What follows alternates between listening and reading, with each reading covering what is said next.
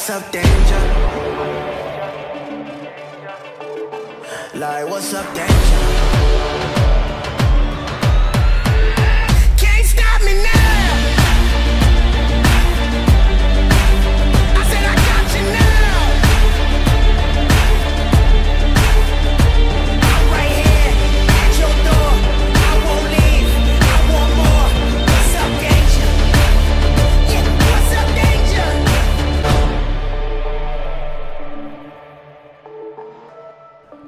Bonjour à toutes et tous et bienvenue sur les belles ondes de Comics Blog. En cette fin d'année, nous nous retrouvons pour un podcast spécial pour un film qui vient tout juste de sortir, Spider-Man Into the Spider-Verse, aussi appelé Spider-Man New Generation en version française. C'est un podcast placé sous le signe de la bonne humour, du positivisme et de l'amour a priori, puisque j'ai avec moi deux invités qui, comme nous, avons beaucoup aimé le film. Océane, bienvenue. Salut Arnaud, salut tout le monde. Alors ça fait plaisir de t'avoir sur ce film d'animation Spider-Verse et surtout de t'avoir sur un bon film, puisque la dernière fois que tu étais avec nous, c'était pour Ant-Man and the Wasp. Effectivement. Mais ce n'est, ce n'est pas la même expérience traumatique hein, que tu as vécue comparée à notre euh, prochain invité qui est Frédéric Sigrist. Salut Fred. Euh, bonjour. Parce Je- que- J'ai encore des réminiscences de, de- du film dont tu vas parler, donc mon élocution est encore un peu parasitée parce que je m'en suis pas remis. Voilà, donc effectivement, on, ne va pas le nommer hein, pour Non, ne pas non, lui non, faire non. De, de- de publicité, mais c'est vrai que la dernière fois qu'on t'a entendu sur Comics Box, c'était pour parler d'un film produit par le même studio d'ailleurs qui, euh, qui a fait le film d'aujourd'hui, Et Avec du- Eminem quand même. et avec Eminem effectivement. Et donc là, vous venez d'entendre Corentin qui prend le micro et coupe la parole comme à son habitude. Oui, bonjour. Voilà. Toujours pas démissionné. Non, toujours pas, malgré euh, la recrudescence de ce hashtag, hein, juste, à- juste après Spider-Man euh, Into the Spider-Verse. Du coup, on va commencer de façon très traditionnelle, puisque à Comics Blog, on, on aime ça, les traditions. Et on va faire donc une première partie euh, sans spoiler euh, pour vous dire que le film est trop bien et que si vous n'allez pas le voir, c'est qu'il y a vraiment un problème euh, chez vous. Ou alors juste que le ciné- le- votre cinéma ne l'exploite pas. Et là, c'est euh, clairement votre cinéma qui a de gros problèmes. Et ensuite, on fera une partie sans spoil, euh, avec spoiler, du coup, pour revoir en, en- en gros, en large, le casting, l'animation, l'histoire, les messages, tout ce qui fait de ce film très certainement le meilleur film de super-héros de l'année. Océane, est-ce que tu es d'accord avec moi quand je fais cette affirmation? Complètement, ouais. Enfin, euh, je pense que c'est honnêtement le meilleur film de super-héros de l'année et euh, le meilleur film de super-héros depuis quelques années, clairement. Alors vas-y, développe aussi quand même ton Bah, ressenti honnêtement, global. je pense que sur la décennie, là on va, on va attaquer la fin de la décennie, je pense que c'est un des meilleurs films de super-héros de, de la décennie. Euh, et euh, j'espère vraiment, vraiment qu'il fonctionnera, parce que quand on voit que d'autres films produits par le même studio font 850 millions de dollars, euh, on se dit que celui-là devrait vraiment se tailler une belle part pour, pour le gâteau, et ce serait amplement mérité. Alors qu'est-ce qui t'a plu dans le film du coup euh, Si tu veux nous faire juste ton... euh, Alors honnêtement, c'est tout ce qui est Tout. graphisme, euh, histoire, bande originale, casting vocal, euh, pas mal de diversité aussi. Ça, euh, je pense que tu voudrais en reparler, mais ça m'a vraiment beaucoup plu. Il y a quelques très belles surprises et je trouve que le film ne sombre pas dans le fanservice gratuit. On sent vraiment un réel amour pour ces personnages et pas juste du, du petit easter egg à donner aux spectateurs un, peu affamés. Tout est vraiment très cohérent de ce point de vue-là et je trouve que ça change aussi beaucoup de- des productions actuelles. Ok, merci euh, Océane. Fred, tu, est-ce que tu vas nous faire euh, une, une éloge, une, euh, comme dit, une, belle tirade pour contrebalancer la dernière qu'on avait pu entendre quand tu donnais ton ressenti? Ah bah non, mais en fait, je crois même que en fait, Venom a eu lieu juste pour préparer Spider-Man Into the Spider-Verse, c'est-à-dire que c'est l'antithèse. c'est- comme dans Incassable quand on t'explique, quand Samuel L. Jackson explique à Bruce Willis que parce que Bruce Willis existe, lui, il doit exister aussi. Il y a un homme incassable, donc lui, il a les autres verts. Et ben, on a eu Venom, tout d'un coup, c'est créé Spider-Man Into the Spider-Verse en face, qui a que des qualités. C'est euh, pour moi, c'est bien simple. C'est le meilleur Spider-Man depuis Spider-Man 2. Et, euh, et, c'est effectivement, je le pense, le meilleur film de super-héros de cette année. Mais c'est pas seulement un film qui marque euh, juste dans le, le des films super-héros, c'est aussi au niveau de l'animation. C'est-à-dire que c'est un film qui, euh, sort de la formule Pixar, DreamWorks, qui tente des choses, avec effectivement un, propos politique qui, qui est quand même, c'est pas le truc le plus important, mais qui est quand même présent, une diversité assumée. Euh, c'est assez rare d'avoir un film surtout dans le, dans le milieu du super-héros, où quand tu regardes, euh, tu, tu- vois, tu sors et t'en parles avec des gens qui lisent pas le, comics, tu te rends compte que toi, tu as toujours beaucoup plus de clés que celui qui l'a pas lu. euh, voilà, et que, et que quelque part le réalisateur a compté sur toi pour euh, faire des, des liens. Là, c'est sur le film, quelqu'un qui va voir Spider-Man Into the Spider-Verse et, et ben va découvrir euh, absolument tout ce qui fait la magie du personnage de Miles Morales, de l'univers Ultimate, de Spider-Gwen. C'est-à-dire que tout est à l'écran et, et à l'écran tel que nous, lecteurs, on a pu le découvrir euh, sur plusieurs euh, années de lecture et il y a une prouesse à avoir réussi dans un métrage d'une heure et demie, je sais, j'ai plus, la durée exacte. 1h50 quand même. 1h50, ben, d'avoir réussi à synthétiser tout ça. Et, euh, et, et- et je, je trouve ça brillant euh, à, à tous les points de vue. Ce, ce film est vraiment incroyable. Brillant, brillant. Est-ce que c'est aussi l'adjectif que tu utiliserais pour qualifier ce film, Corentin Toi qui en as rédigé Mm. une euh, superbe Mm. critique à 4,5 étoiles? Oui, alors j'ai reçu des pressions euh, de la rédaction euh, pour mettre 5, mais voilà, mon intégrité est, est- est entière. Euh... bah voilà, ouais, moi effectivement, c'est vrai que je suis pas un grand consommateur de, cinéma d'animation en général. J'ai euh, toujours eu un peu de mal avec le fait que. euh, Enfin, j'aime l'idée qu'en fait les comics pour moi doivent passer au live action pour reproduire ce qu'on voit dans les BD avec euh, des vrais acteurs, ce qui est toujours plus majestueux ou quoi. Mais là, effectivement, euh, après cette année 2018, euh, et donc le doublé Teen Titans Go et d'Instructible, plus en plus Spider-Verse, c'est vrai que c'est dur de se dire que l'animation, il n'y a pas un potentiel extraordinaire, puisque c'est beau, euh, c'est rythmé, ça comprend très bien l'énergie de Miles à tous les niveaux. Je, pense à des choix de bande-son, tu vois, sur euh, ce que c'est qu'un jeune noir afro-américain et latino à Brooklyn aujourd'hui. Euh, enfin, aujourd'hui ou hier, dans ce, que, ça, a créé visuellement pour créer un tout cohérent entre l'univers Ultimate, l'univers normal, tous ces univers externes dont on va parler plus. Plus tard. Je trouve ça vraiment brillant en fait. Euh, c'est une leçon d'écriture. Et de toute façon, Lord et Miller n'ont plus rien à prouver à ce niveau-là, que ce soit les James Street ou quoi. On prend ça pour des comédies, mais c'est vraiment super bien écrit. Ça rend des hommages au cinéma d'action d'il y, y a 20 ans. Ça rend des hommages au cinéma d'animation. Il y a, y a des vrais hommages en plus à des plus vieux, des plus vieux animés dans le film. Euh, je trouve ça, ouais, c'est brillant, oui, effectivement. Je valide le terme. Le terme est validé. Alors juste pour, pour revenir juste sur l'écriture, il faut savoir que euh, Phil Lord et Miller pro- produisent, mais c'est Phil Lord vraiment qui est crédité sur le Oui, scénario avec. Rodney Rothman, qui est un des, euh, un des co-réalisateurs, pour ne pas enlever à Rothman en tout cas ce, ce crédit sur l'écriture, que je trouve aussi excellente euh, là-dessus. Et je... Ah bon? Oui Non, mais je, je vous l'ai dit, si vous écoutez ce podcast en cherchant un peu de sel, vous ne le trouverez pas. La salière est très très très loin aujourd'hui. Non, mais je, je- je rejoins de toute façon tous vos avis pour vous dire que c'est. euh, bah, de toute façon, personnellement, je le ressentais depuis le premier teaser vidéo d'il y, a- de y a un an en me disant bordel, qu'est-ce que c'est? Enfin, il y avait juste cette séquence du saut de, de l'immeuble qui, qui est un climax déjà dans le film. Un très très gros euh, moment à la fois émotif et visuel. Et euh, je trouve juste que c'est un film qui réussit effectivement sur, euh, sur tous les niveaux en fait. Je pense que moi je suis persuadé effectivement que l'animation c'est la vraie porte de sortie du, genre super-héroïque dans le genre. Enfin, comment, comment se renouveler tant que les gros studios tels que Marvel Studios, Warner, ça restent dans le de live action. Je pense qu'ils sont de toute façon limités à un moment ou à un autre, quoi que, quelles que soient leurs envies. En tout cas, vraiment dans le pur euh, super-héroïque. Et je pense que vraiment que l'animation pour adultes, euh, notamment, parce que je pense que c'est un film qui s'adresse tout aussi bien à des jeunes, à des, à des jeunes enfants euh, bah, qu'à nous, euh, clairement, et même à des personnes un peu plus vieilles comme, comme, comme Fred, hein, pardon, je, je- voilà, je- Oh là là, j'essayais c'est de- un choc là, tout de suite. Est, j'assume mon âge. d'une autre génération. Et voilà, je- écriture, doublage, animation, je pense que la technique est vraiment incroyable, la bande son aussi, le message derrière aussi, enfin les messages. Et du coup, Corentin me fait un signe que je. Ouais, non, ce qu'il faut juste dire en fait, c'est que euh, on en parlait tout à l'heure en off euh, par rapport à Aquaman en fait. Moi, je trouve justement sur les plans comme Aquaman où tu parlais du plan séquence tout à l'heure, euh, Frédéric, en off, c'est qu'en fait, je trouve que tu vois vraiment les limites de la technique quand justement sur un film de super-héros, on voit les fonds verts et Marvel Studios est très coutumier de ça justement. Et en même temps, il y a toujours ce jeu du genre dans les films de super-héros, faut pas appeler le super-vilain par son nom parce qu'on n'assume pas trop, tu vois, genre même dans les séries comme Arrow, tu vois, Bullseye n'est jamais appelé euh, euh, Green, putain, Daredevil. Daredevil, pardon, n'est jamais appelé Bullseye directement. On a toujours une sorte de jeu pour rendre ça plus crédible pour un mec normal. L'animation, en fait, c'est le plus proche du comics, puisque ça reste du dessin, même s'il bouge. Et du coup, même tu peux jouer avec euh, des angles de cadrage, tu peux jouer avec des caches figées, tu peux jouer avec un jeu sur la stop motion aussi.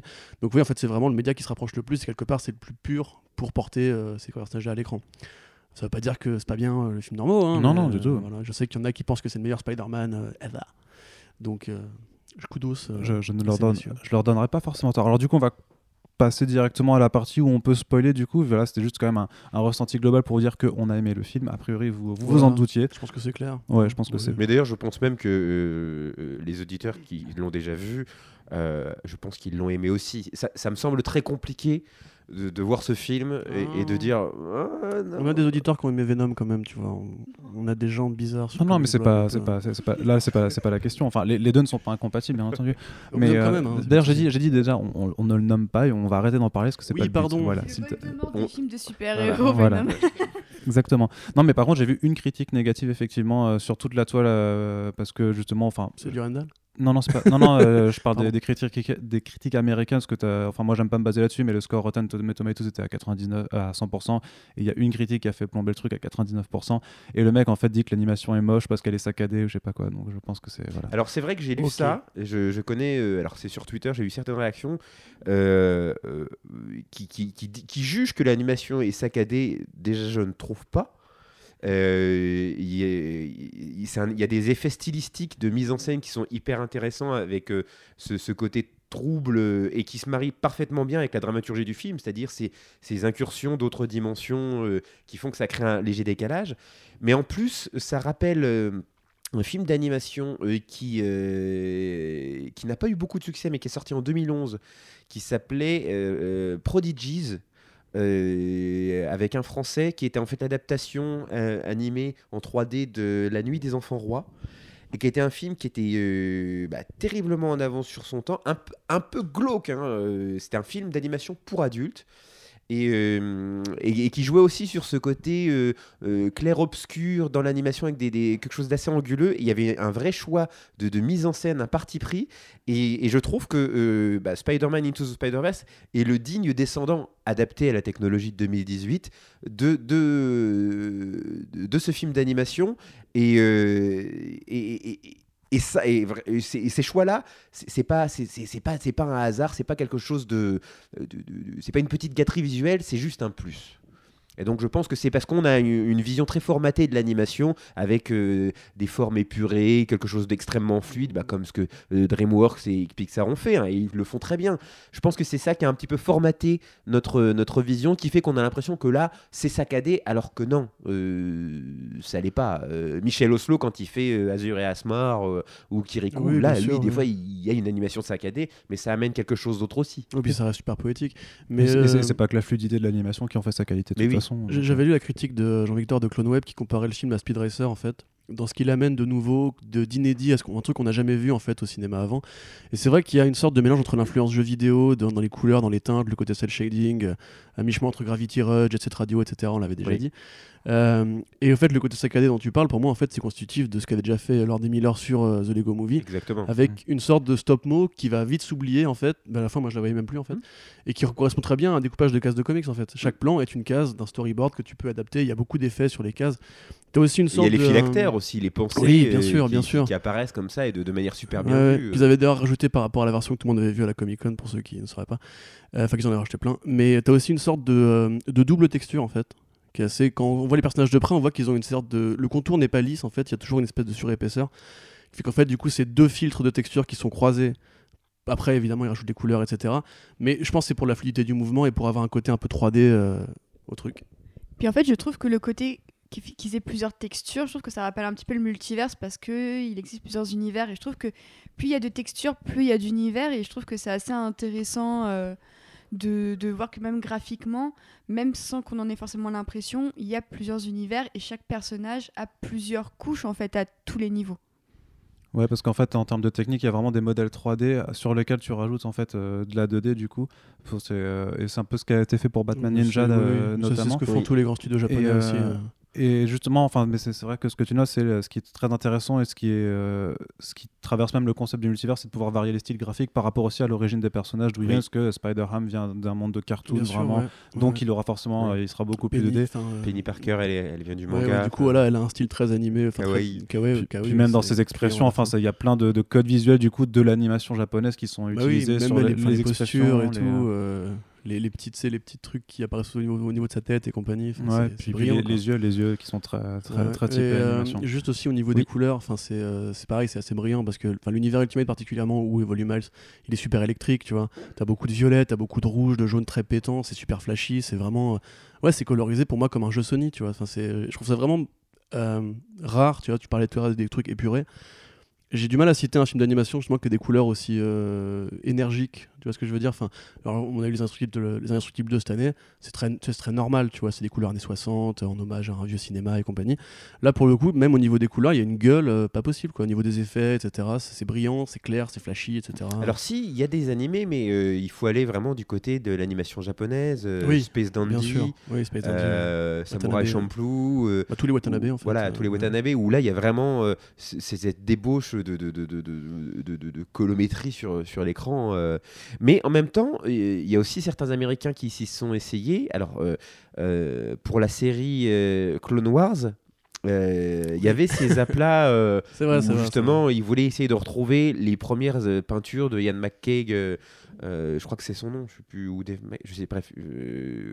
Euh, le, le premier, euh, le premier type qui a travaillé sur les, les effets spéciaux de Star Wars. Il, il euh, nous manque un sidekick euh, Ouais. de secours. voilà, là. mais, mais toujours est-il que. euh, euh, et j'avais déjà trouvé que pour Clone Wars, c'était, euh, ils avaient réussi à graphiquement euh, que- créer quelque chose de, de- de- via l'animation de plus intéressant que les films qui, euh, qui ont été faits ensuite.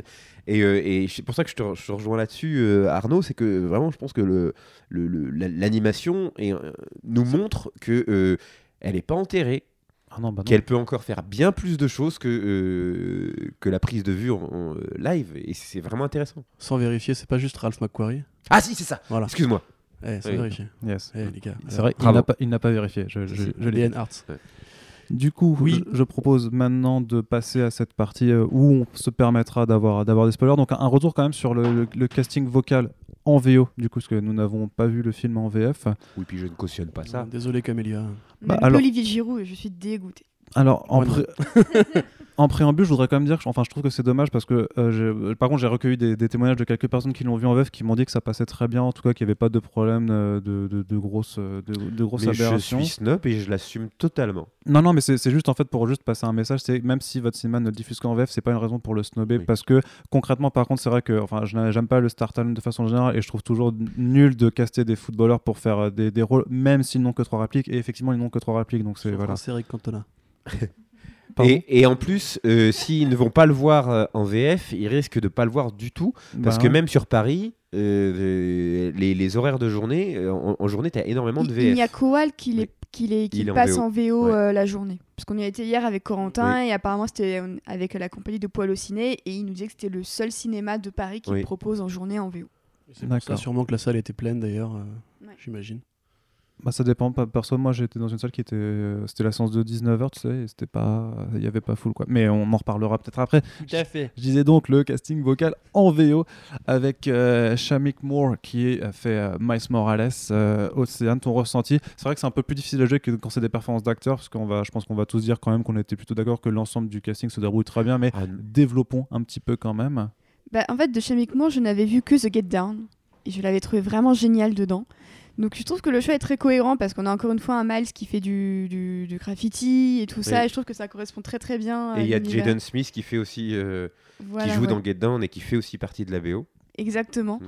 Donc euh, j'aime bien cette, euh, cette petite idée. Un peu, je trouve que The Get Down a été annulé trop vite. Donc euh, avoir un peu de Shamik Moore qui, qui reprend un petit peu l'esprit de. Et qui expérimentait énormément de choses aussi. Exactement, au niveau de la musique, euh, notamment, euh, visuellement aussi, c'était pas souvent. Il y avait quelques ratés visuellement, mais ça reste. Je trouve qu'en matière de. Je trouve qu'il y a une belle continuité entre The Get Down et Spider-Man en fait.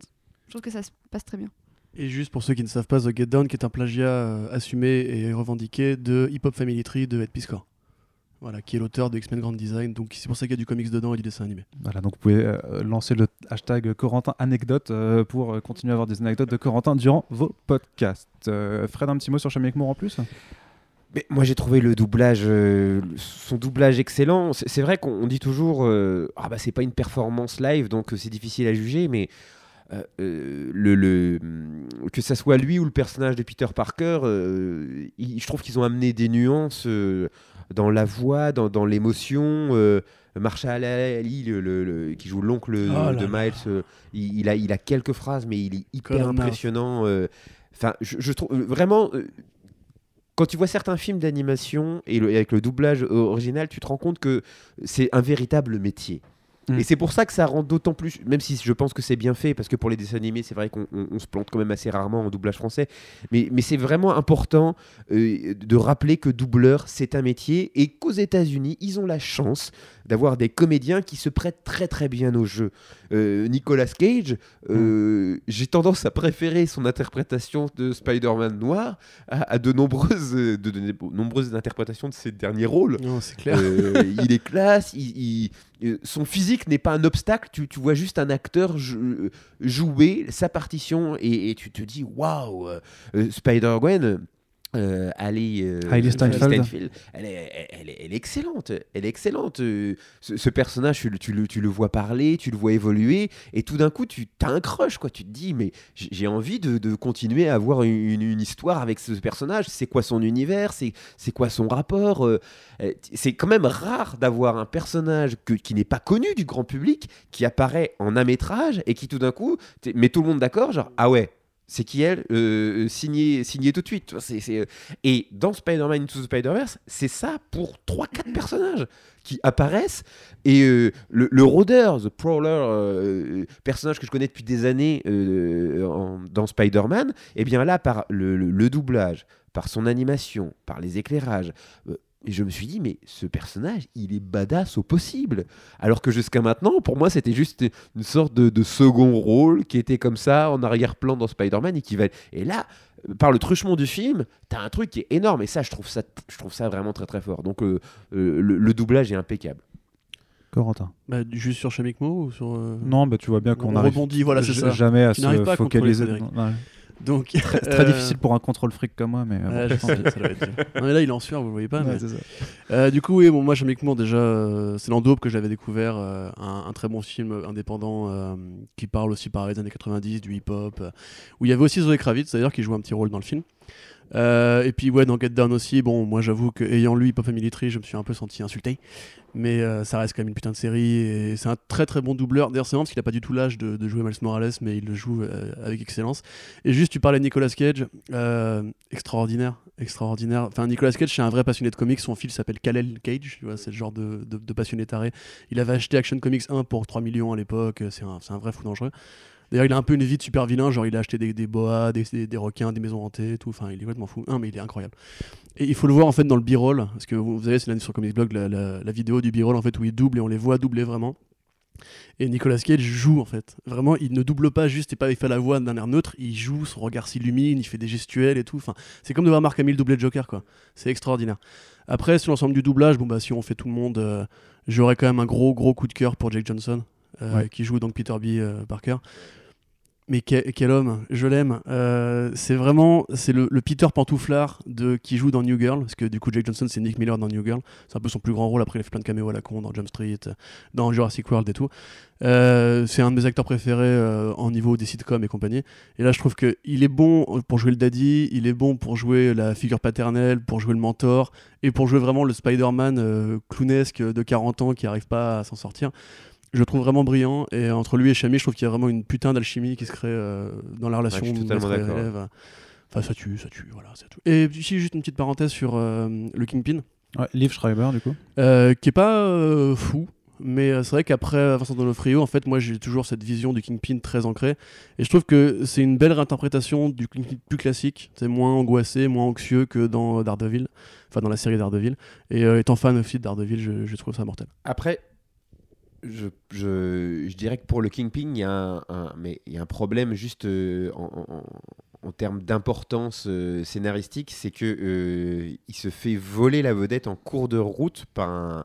un- Là, c'est un spoiler, donc Non, mais on, on dira en- plus tard. On en par un autre personnage qui apparaît et qui, je- que je trouve bien plus surprenant. C'est-à-dire que la, ré- la, ré- la réécriture d'un personnage connu euh, fait que tout d'un coup, tu, tu es plus intéressé par ce personnage-là que par celui du Kingpin. euh. mais là, c'est une fois de plus, c'est une.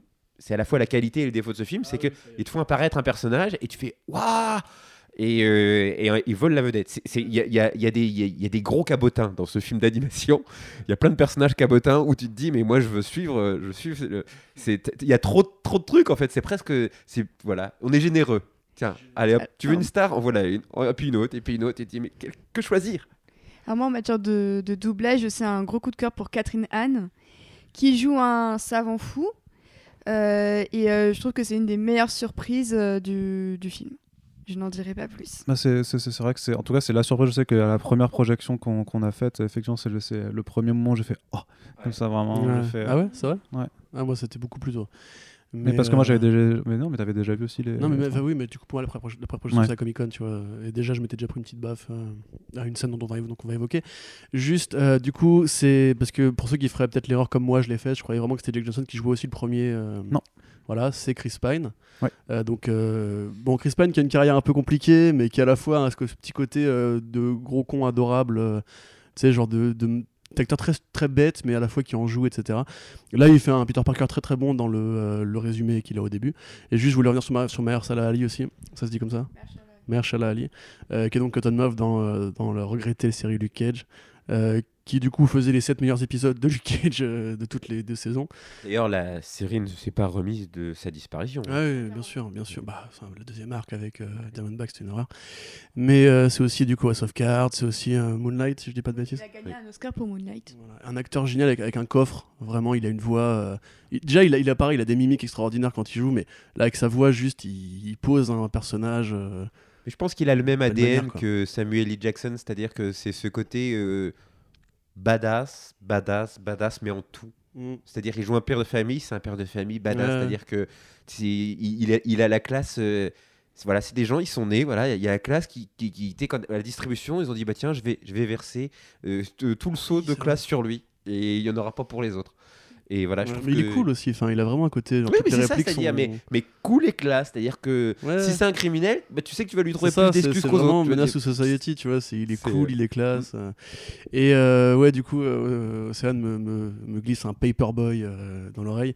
Parce que pour ceux qui ne sauraient pas, celui qui joue le père de Miles Morales, c'est euh, Brian Tyree, Tyler Henry. Tyler Henry Tyler Henry, merci. Qui joue du coup Paperboy dans la série Atlanta de Childish Gambino, qui est un grand pote de Lord des Miller. Et qui est le premier mec qui a doublé euh, Miles Morales à l'écran. Et qui a un petit hommage sur lui d'ailleurs dans le film.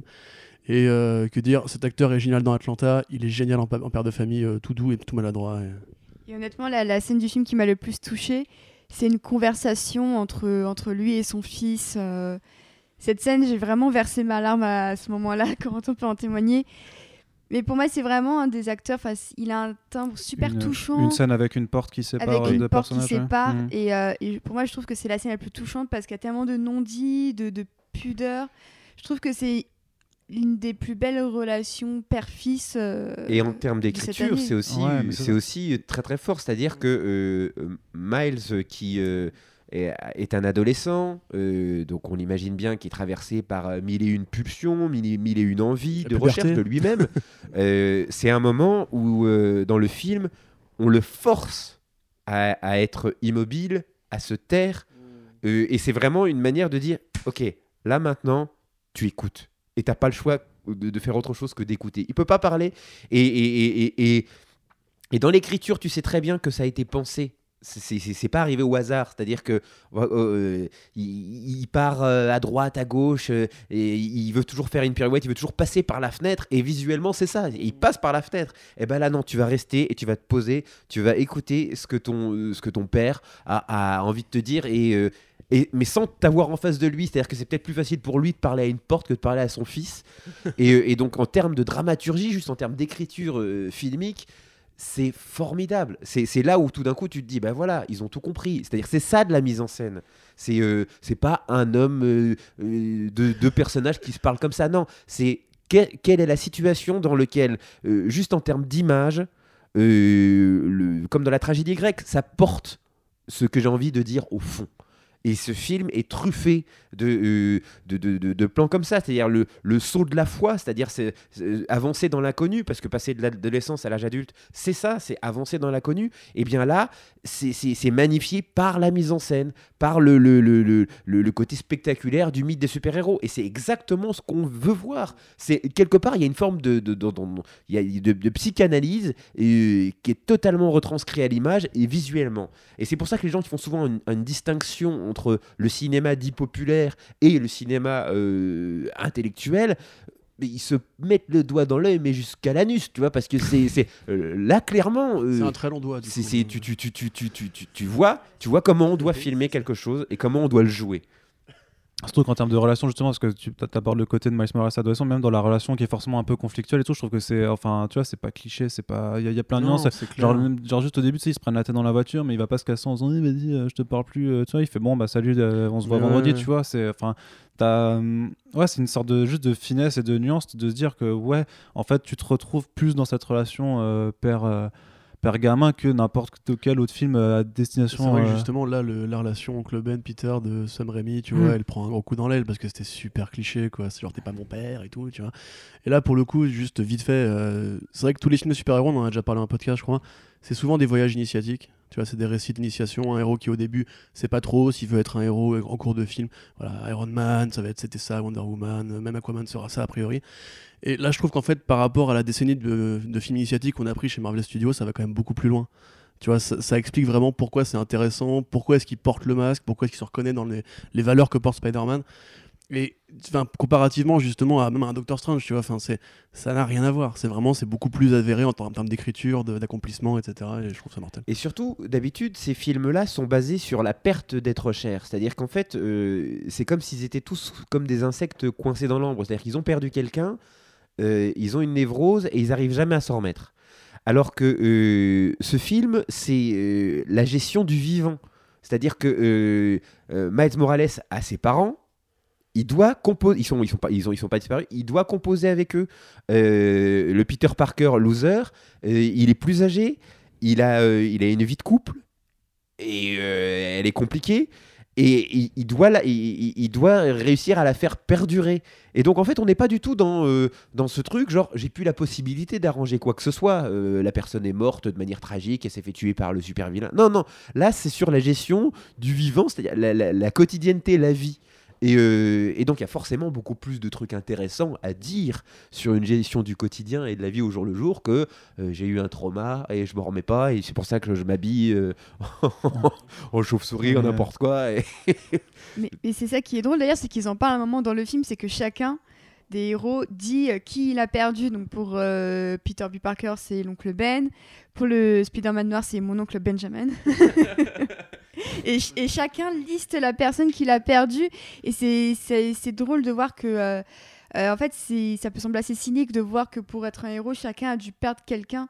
Et en fait, pour Miles, c'est un peu l'éclair d'optimisme, c'est qu'il n'a pas eu besoin de perdre quelqu'un pour devenir un héros même si ça devient compliqué en cours de route, on va pas se mentir, mais c'est pas ça qui le forge en tant que héros, il l'était déjà auparavant, il avait déjà cette verve, ce costume, même si c'est juste une ressuscité du, du costume de Spider-Man euh, normal, mais il avait quand même la part d'héroïsme. C'est pas ça qui le décide vrai à que prendre ses décisions. il, il perd pas quelqu'un de proche, mais que techniquement, il décide quand même de prendre les devants parce qu'il y a quelqu'un dont, Oui. dont il, qu'il connaît qui. qui Est-ce qu'on pourrait spoiler, là, Bah, je bah, En fait, on- qu'à en vrai, on est dans une partie euh, avec spoiler D'accord, depuis euh, un bon quart d'heure, mais, euh, mais c'est mais c'est bien d'avoir. Spoiler alerte Spoiler Voilà, donc, alerte Spoiler alerte On va tous Voilà. spoiler comme des gros porcs. Ouais, donc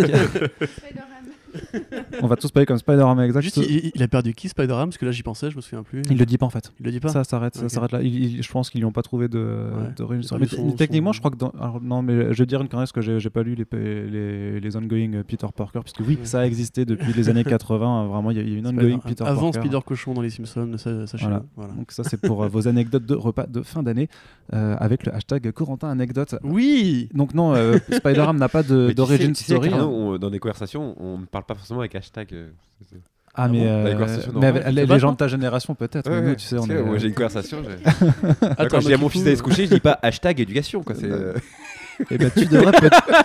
peut-être qu'il faudra que tu t'y mettes pour que ton gamin te comprenne. Tu sais, euh, faire gaffe avec cette société. Bref, ne parlons pas de tes gamins euh, en podcast.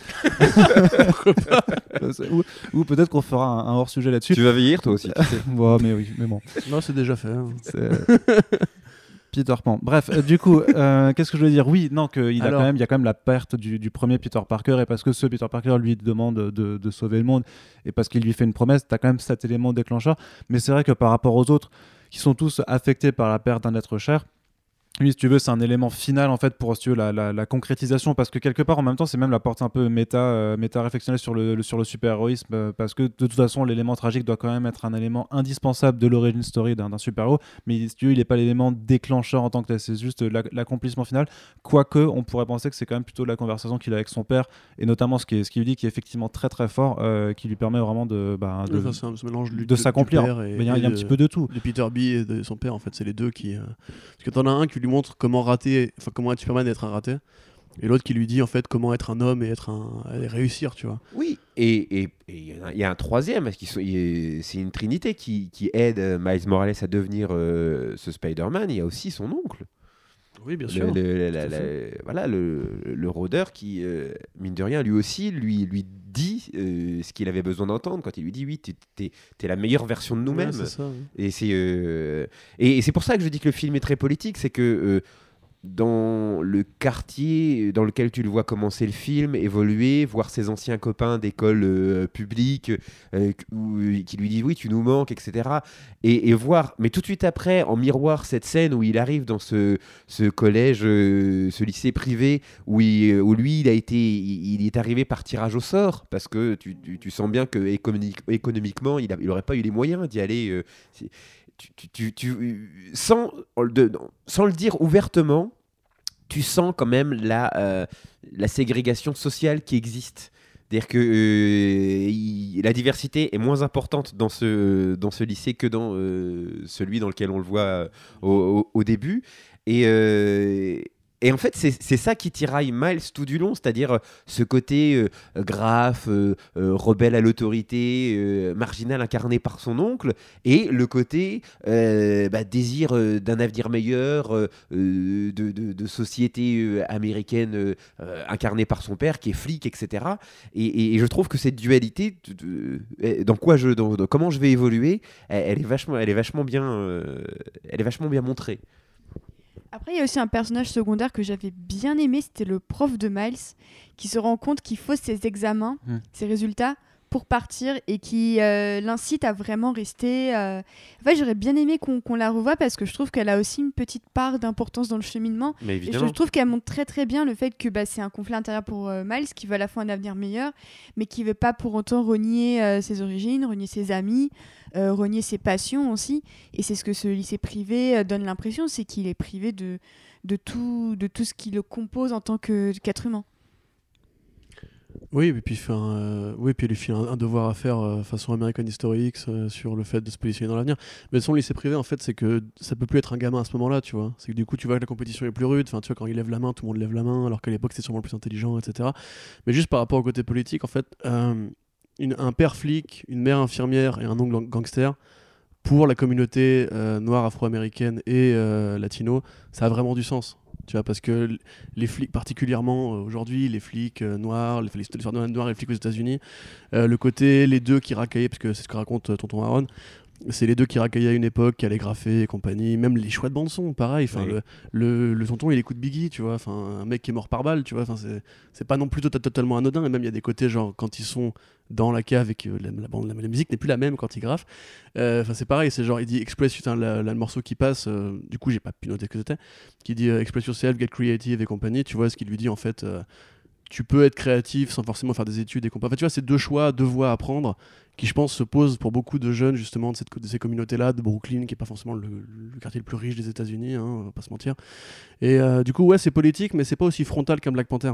Non, non, c'est c'est pour c'est c'est très subtil. Même le graphe qui, qui fait avec son oncle, c'est une, une fresque murale. Ouais. Et, euh, et lui, en fait, c'est une absence de couleur au, centre, c'est-à-dire euh, euh, une sorte de vide. Il, il cherche encore à être rempli.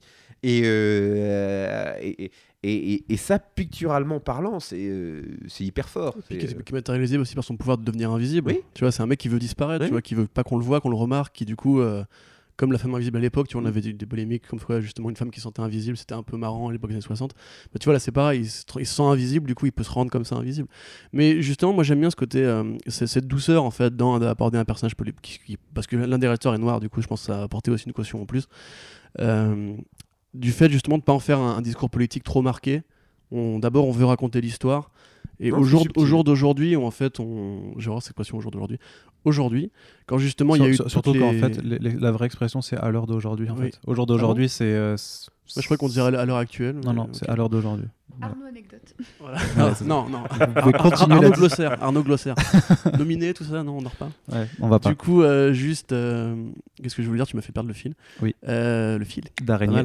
Exactement. Oui. Attention, Euh, du coup, à l'heure actuelle. relaisse tisser ton discours. Après la, la vague Marvel Now, où on a eu toute une série de polémiques un peu à la con sur le remplacement des héros normaux, et Bendis qui était un peu venu en première vague de ça, puisque si Bendis s'est inspiré de Barack Obama et de euh, l'enfant éthiopienne qu'il avait adopté à l'époque pour créer des personnages qui ressemblaient plus à justement son enfant, ce qu'il a fait après avec Riri Williams. Je pense que si tu vois ce film ou si tu lis les comics Ultimate Spider-Man, évidemment, tu peux pas te dire que c'est juste gratos ou que c'est la fameuse diversité forcée à la con. Ce personnage-là, il raconte quelque chose vraiment de, très sincère, de très authentique sur la vie, je pense, de ces, ces jeunes des États-Unis. Sur le fait d'être un jeune noir aujourd'hui aux États-Unis, dans une école privée particulièrement, quand tu es brillant et que tu, tu es le, le fruit d'une discrimination positive. Euh, et je trouve ça vraiment très bien fait, mais jamais justement assommant, tu vois. C'est vraiment, c'est juste bon, c'est juste sincère et c'est juste. Ça, ça, ça- pue le vrai, quoi, tu vois. Ça Mm. pue le vrai, tiens, c'est marrant ça. Je, je dis rarement ça pue le vrai. Enfin, ça, sent bon, ça sent bon la Ça sent bon le vrai. Voilà, c'était tout pour moi. Ok. Est-ce qu'on passe un petit peu juste sur le côté technique et animation justement et voir euh, comment, à mon sens, c'est quand même effectivement ce que tu disais avant, l'animation c'est le format qui se rapproche le plus de, la bande dessinée, justement de voir comment, euh, comment Spider-Man Into the Spider-Verse explose littéralement en fait dans, dans son inspiration au comic book à la fois dans bon, on a déjà parlé de, la direction artistique du fait d'avoir un choix qui est très marqué sur la représentation des personnages du dessin des décors avec les traits les points les trames quelque chose qui se rapporte vachement au pop art aussi euh, avec euh, le choix des couleurs. Tu as exactement des euh, une colorimétrie hyper fluo qui, qui, qui évoque euh, Les cadrages, les champs, les, les, les plongées, les contre-plongées, euh, Les euh, travelling. le- le- les travelling, le- de, de- de- le- ces, ces plans où tu sais plus où est l'envers, où est l'endroit. Euh, le, la, la discussion entre euh, Peter Par- B. Oui. Parker et euh, Miles sur les, les sur, murs sur Ouais, les murs où ils marchent tous les c'est deux, c'est incroyable. Ça, il y a une de sorte de gravité chelou parce qu'en fait, quand Peter Parker arrive au haut du building, il Il saute. saute, Oui. mais Ce il qui n'a pas de sens. ouais. C'est un, petit peu- bizarre, mais c'est hyper brillant. brillant. Et même aussi de, de voir vraiment cette transition, parce que le premier quart d'heure, disons, jusqu'- jusqu'à ce que Miles se fasse euh, mordre par, par l'araignée radioactive, ça reste quand même relativement simple. C'est beau, tu vois, ça reste simple. Et puis après, bah, par contre, là, c'est vraiment le, le passage où bah, voilà, tu vas devenir un héros de comic book comme ceux que tu es en train de lire, et tu as les cases de pensée qui apparaissent, tu as le découpage euh, euh, en cases qui se fait littéralement, tu as les. euh, même Quand- pour porter B, des euh, détails, tu as les, les onomatopées qui, qui, qui viennent de partout. C'est enfin. Quand Peter B. Parker fomente son plan pour s'infiltrer euh, dans le truc, il le fait en case de BD, aussi, sauf ouais. qu'il bouge entre les cases euh, d'un phylactère, enfin, d'une gouttière à l'autre et tout. C'est pareil, c'est mortel ça, j'aime bien. Moi. Et pareil, les, les covers de comics, qui en général sont les vrais covers où ces personnages-là sont apparus, quand ils font leur résumé à eux. Euh, je crois que le, non, le premier Spider-Man, c'était pas la, la vraie cover de Ditko et euh, Mm. Stanley, je crois. Mais euh, pareil, tu vois, t'as celle de Spider-Gwen, t'as celle de. Les euh, origin story. Ouais, ouais, c'est- c'est c'est brillant quoi. Et, et pareil, t'as tout le côté méta avec euh, le produit commercial que est devenu Spider-Man. Déjà avec le cartoon des années 60 qui est utilisé deux fois, et enfin, les deux fois c'est à crever de rire. Et euh, même avec la glace, tu vois, avec euh, euh, aussi, qu'est-ce que je voulais dire? Le- Les céréales et puis l'album de Noël, tu vois, de Spider-Man. Enfin, c'est tout Et d'ailleurs.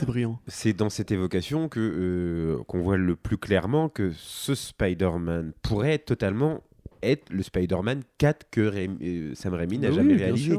Parce qu'il il se revendique clairement. C'est-à-dire que toutes les scènes auxquelles Spider-Man fait allusion, c'est les scènes de Spider-Man 1 et 2. euh, quand il arrête le train, euh, Quand il danse. et oui, quand il, et, et- et Trois il parle, il évoque ce moment Ouais. gênant. Il dit, euh, où effectivement Spider-Man danse dans la rue il dit, ben, et il dit on ne va pas, trop en parler et, euh, et, et- et c'est- vrai que euh, en même temps, il fait complètement abstraction de Amazing Spider-Man. hein. C'est-à-dire que à fait. euh, Garfield n'existe pas, Homecoming pas- non Il plus. n'y a pas une seule référence à Amazing? Non, non, non.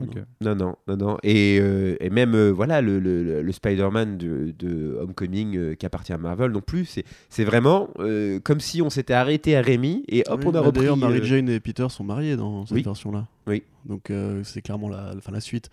Est-ce que Spider-Man a 26 ans dans le 3 Je sais pas. Est-ce qu'il est blond? Je sais pas. Mais en tout cas, c'est clairement le Spider-Man qui a, qui a vécu toute, toute cette aventure que- dont tu parles et qui est devenu en fait célèbre, quoi, qui est devenu un produit commercial. euh.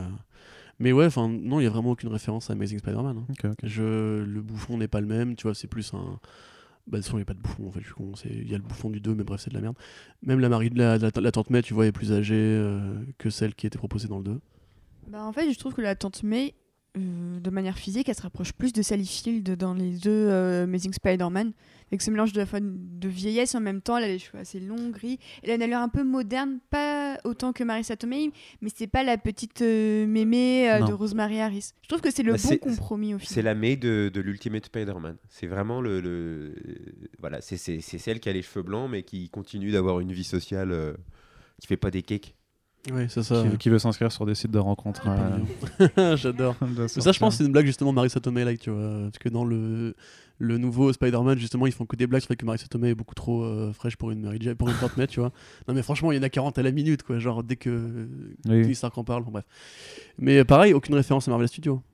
Non. Tu vois, Bah, après, ça, je pense que de façon pragmatique, question de droit et tout ça, il n'y a, y a pas. Je sais Non, pas. mais tu sais, pour une vanne méta, genre, franchement, regarde, si Teen Titans Go to the Movie arrive avec la crise de Stanley et des blagues sur Marvel, euh, je pense qu'à mon avis, dans l'animation, tu peux faire ce que tu veux, quoi. Ouais.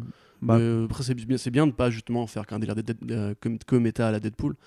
Mais euh, ouais, du coup, Non, parce pareil. que- pour parce un- qu'après, tu vois, enfin, c'est juste que sur la portée événementielle, enfin la portée iconique de Spider-Man, enfin quand tu reprends le, le, le vieux dessin animé pour, euh, je dirais les plus vieux, mais sinon en fait, euh, tout, parce que même si c'est un, un- un film qui est aussi euh, à destination du public pour faire découvrir le nouveau Spider-Man et celui qui euh, a priori devrait être un, un- un symbole vraiment pour, pour les plus jeunes, bah pour nous, le public euh, de, qui a vu les premiers Spider-Man, enfin forcément c'est la trilogie de Raimi qui nous parle, tu vois. C'est pas les Amazing Spider-Man, c'est pas, c'est pas le récent euh, Tom Holland, même si, euh, quoi qu'on puisse euh, les apprécier. Pour nous, vraiment, ce qui marque Spider-Man quand on y pense, bah, c'est, Raimi obligatoire, donc c'est pour ça. Et je pense que pour les réels aussi, en fait. Ouais, ou les mêmes sur internet euh, qui sont aussi référencés d'ailleurs dans le truc. Ouais. Juste euh, par rapport à ça, en fait, je pensais euh, tout à l'heure on a parlé du casting, on a oublié de dire qu'il y avait Oscar Isaac dans le film. Ouais, mais parce, Parce qu'on que était justement, en- voilà. Et justement, pour ne, pas le spoil- pour ne pas le spoiler, en fait, on le voit au générique, il y a, écrit- il y a écrit personne intéressante numéro 1 et personne intéressante numéro 2 pour la, la demoiselle qui donne la, qui donne la réplique. Et c'est du coup 2099 qui va visiter le cartoon Spider-Man des années 60 et qui reproduit ce, ce même incroyable où deux Spider-Man se font. Enfin, où il y a deux Spider-Man qui, qui se, qui se pointent du doigt. ouais, ouais. T'es un imposteur. C'est extraordinaire. On était mais pliés de rire nous à ce moment-là. On était là mais qu'est-ce que c'est quoi Ils sont complètement tarés. Enfin, ils sont complètement tarés. C'est juste génial. Et pareil dans le générique défilant, t'as la scène où, où Spider-Man est derrière un bureau Ouais. et il a un portrait de Spider-Man sur le bureau derrière. C'est aussi un même, euh, un même très connu. euh, Mais bon, enfin, il n'y avait pas, il y a- il y avait pas à, à- à discuter sur le fait que ces mecs connaissent l'univers, connaissent tout, ce- tout tout, ce qui a tu été vois, fait là-dessus. Ah, non seulement ils connaissent, mais ils sont hyper, euh, hyper à jour. C'est-à-dire que t'as même le costume euh, du, du Spider-Man du, du jeu PS4, vidéo. Ouais, ouais. ouais, c'est vrai. Dans la- la Euh, galerie donc là, on est vraiment mais dans un truc, on est au taquet de. euh, on, a, on a compilé, mais tout quoi. Mais grave. T'as euh, La- la le Spider costume de Big aussi, Time, la- euh. la- la- la- le Spider Buggy. Ouais, ouais. Et, euh, non, non, c'est, ils, se- ils sont vraiment. La vraie Iron Spider du, euh, Ouais. du comics aussi. Ouais, hein. ouais, je l'ai vu. Mais après, tu as, clairement un accord commercial marketing entre deux, puisqu'en fait, Marvel a sorti un comics euh, juste avant, juste pour Edge of Spider-Geddon. Il y avait euh, Oui, oui, oui. un numéro 0 en fait qui est bien. directement la suite du, du jeu jeu vidéo. PS4 donc il y a vraiment tout qui se répond et en même temps le concept de Spider-Verse justement c'est de d'avoir tous les univers euh, parallèles disponibles Mm. et c'est là où tu vois bah, clairement que de toute façon bah, ils vont chercher dans les comics mais aussi dans les films dans les séries Mais dans les jeux il y a, y a quand tout même qu'ils ont vraiment été prendre les plus bizarres hein, pour, euh, pour le film. Ils, ont, ils ont- bizarres. ils ont vraiment été prendre ceux qui étaient les plus marrants ou les plus. Bon, Spider-Man Noir, c'est Mais- vraiment le plus connu avec euh, 2099, mais genre euh, Penny Parker, qui est un ajout assez récent, en plus SP slash slash DER, euh, et euh, le Spider-Ham, bon, qui est plus vieux, mais. Bah, quatre- c'est les années 80 Ouais, mais tu vois, c'est c'est le moins. euh, genre, tu sais, quand t'imagines des dimensions parallèles, t'imagines genre, ah, si j'avais été banquier, si j'avais fait de la politique. Tu vois, ils auraient pu avoir plein de Spider-Man, le Spider anglais, le Spider tueur, le Spider, tous ces Spider-Man là qui sont plus normaux, entre guillemets. mais Ils justement ont vraiment été prendre les plus chelous, quoi. Tu vois, enfin, c'est- mais en même temps, c'est pour avoir aussi un- une vraie démarcation entre les gens, parce que Oui, tu peux sûr. pas faire plus bizarre, enfin pas plus bizarre, mais plus vraiment différent du coup, pour aussi montrer que, en fait, que tout le monde vraiment en termes de, Grave. de, enfin, je- de représentation, vraiment, de, de- vraiment, t'as le, le, le- le mec en noir et blanc, t'as la jeune asiatique et t'as un cochon. Enfin, ça peut pas être plus euh, ouvert justement pour dire, en fait, Pour moi, c'est vraiment le le, mas- le symbole que tout le monde peut être, euh, faire partie de l'univers, tout le monde peut l'être. C'est comme le discours de Mary Jane qui dit que euh, euh, tout le monde peut être Spider-Man, tout le monde peut aider à sa manière. C'était ce que disait Stanley aussi d'ailleurs. Exactement, dans même- le petit message de fin Mm. euh, qui m'a un peu serré le cœur. Même si pas très bien. Ah oui, c'était le, le moment. Je peux, moi, c'est j'ai lâché ma larme. hein. Euh, Le Ouais. caméo de Stanley, en plus, il arrive au, au moment euh, bah, de la mort du, du- du- du Peter Parker de l'univers de Miles Morales, de son enterrement. Et, euh, et, et là, enfin, tu, tu vois Stanley qui tient une boutique de, de, de, de déguisement, Ouais, qui vend un costume de. Spider-Man, et, et de le voir comme ça, Non, mais euh, c'est horrible. En plus, justement, à la scène de l'enterrement, c'est Ah deux oui. fois plus symbolique c'est parce que. c'est énorme. Enfin, C'est- moi, moi, forcément, c'est vrai que la- la- j'avais plus la première fois la Comic Con, il n'était pas encore mort du coup. La deuxième fois, quand on l'a vu en projet presse, j'étais là, mais putain, c'est c'est dur quand même, parce que justement, en plus, ce qu'il dit, la réplique, tu vois, où il dit It always fits eventually, tu vois, justement, c'est vraiment genre, c'est moi les gars, c'est moi qui l'ai créé, l'héritage. Tous, tous, tous les mecs qui l'ont récupéré ensuite, que ce soit les auteurs, les scénaristes, ou les mecs qui l'ont porté à l'écran, en fait. Tu vois, au départ, en fait, tout le monde peut porter le costume, mais c'est vraiment son héritage, mais Mhm. mis en image, quoi. Et c'est génial, justement. Enfin, c'est génial. C'est triste qu'il soit mort, du, du coup, oui. Mais c'est c'est génial, justement, que ça arrive peu de temps après la, la mort de ces deux créateurs. C'est encore plus symbolique, justement, que le meilleur film Spider-Man arrive euh, au moment où, enfin, où l'année compte quand même deux pertes euh, assez, assez dramatiques, quoi. Ouais, n'oublions pas Steve Ditko, donc euh, parti plus tôt et qui a aussi droit à sa, sa Mm. petite mention dans le film euh, bah, sur le, le répertoire en fait de, de Miles Morales du coup. Tout à Où fait. tu vois aussi euh, Bendis, Ouais. Sarah Pikeli et pas mal d'autres noms qui à mon avis sont des gens de la prod ou des potes. euh, de la même façon qu'en fait tu as énormément de caméos dans les personnages du fond, euh, des gens impliqués. On m'a dit euh, qu'il y avait effectivement bah, notamment Bendis et Pikeli qui étaient là. Moi j'ai reconnu, euh, vu que j'ai pu les interviewer, euh, c'était Peter Ramsey du coup qui est le mec qui boit son café justement dans la scène où il discute sur les murs, le mec à la fenêtre. C'est c'est un, des- un des réalisateurs par exemple. Voilà, et je pense qu'il y en a, il y, a- il y a plein d'autres. Il faut Oui. forcément faire du, On scootera IMDb. du, du, du- du stop Et sur pour image. l'instant, euh, Corentin anecdote, c'est Stanley qui a créé le Prowler en 1969. Donc c'est Ah. aussi un personnage de Stanley, un très vieux personnage qui aura 50 ans l'année prochaine.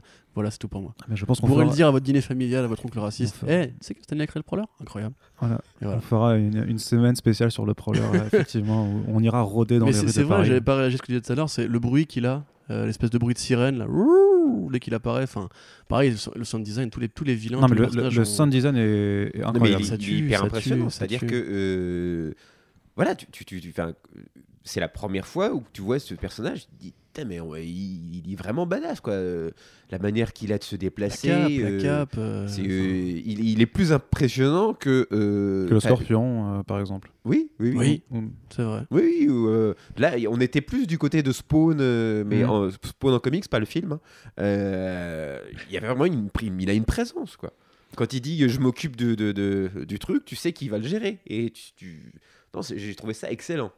Et, euh, et- et même par rapport à ça, alors je sais pas toi quel sera ton, ton ressenti, mais je me suis même dit à certains moments que vraiment ça pouvait être hyper impressionnant pour, pour des gamins et que je le conserverais pas forcément à des gosses de 6-7 ans, tu vois. Parce que le, le Prowler, euh, la scène où euh, Kingpin tue Peter Parker au début, euh, ils ont changé un peu le sound design parce que je te jure que la première fois que je l'ai vu c'était beaucoup plus violent. Le, le truc était vachement Ouais, plus, plus c'est violent. plus- ils l'ont un peu surcuté pour rendre ça plus. Le, plus et le, son est moins agressif aussi, Ouais, hein. ouais. Mais vraiment la première fois que je l'ai vu, j'étais, j'étais, enfin ça m'a vraiment, ça m'a, ça Ah bah après, le son, ça, ça dépend du réglage. On l'a vu dans une petite salle et tout. C'est quand même. Ouais, mais, mais même il y avait, il y avait quelque chose de vachement plus brutal euh, là-dedans. Ouais, et- je, je me suis posé la question, je me est-ce qu'ils ont pas fait des, des coupes? Parce que pareil, quand le Kingpin apparaît, il me semblait que c'était plus lent, tu vois, justement, et plus inquiétant.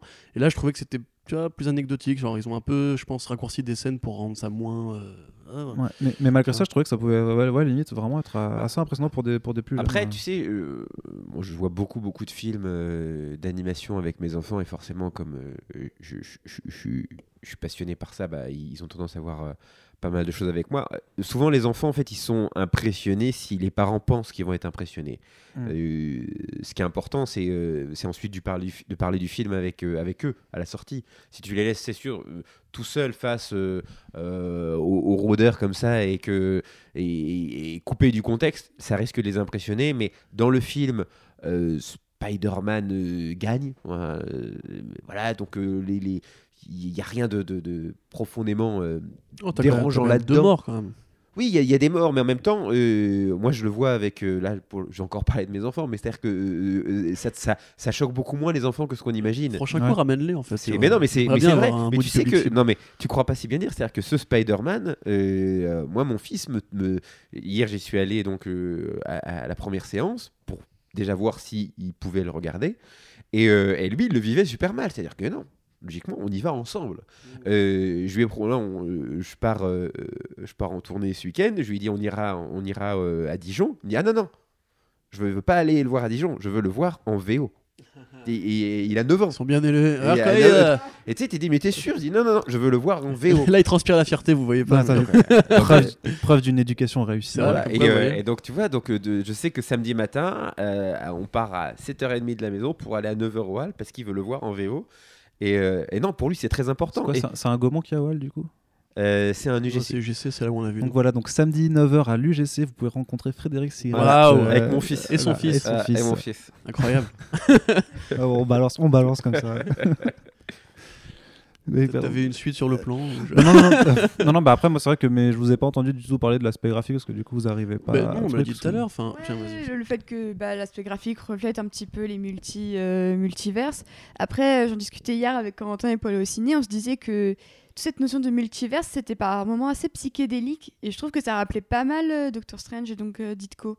Moi, je trouve que Mhm. c'est un des, des films de super-héros les plus psychés dans, les, dans le traitement des couleurs, dans le, dans le dernier acte aussi. Le dernier acte, ça explose au point que parfois j'étais un petit peu perdue euh, dans, dans l'espace, dans, dans l'action, dans ce qui se passait Mhm.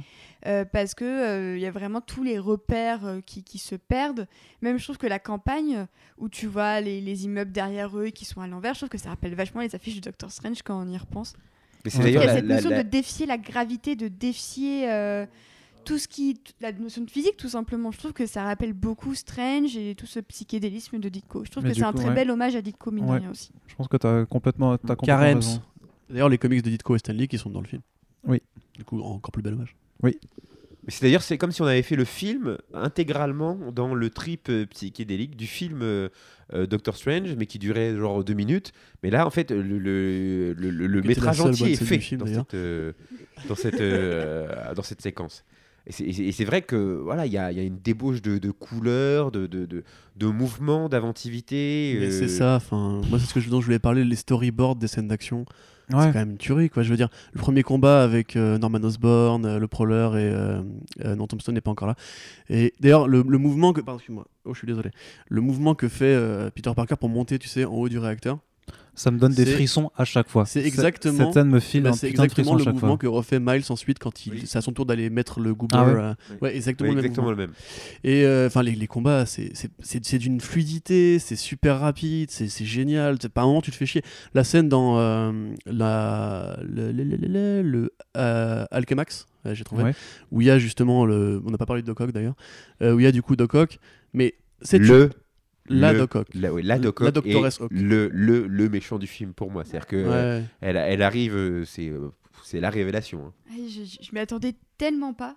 C'est euh, fr- franchement, je trouve que c'est la meilleure surprise du film. Et je trouve que c'est c'est la preuve qu'on peut euh, qu'on peut inverser le genre d'un personnage sans qu'il ne perde de son essence, sans qu'il ne perde de sa badasserie, de, de son caractère.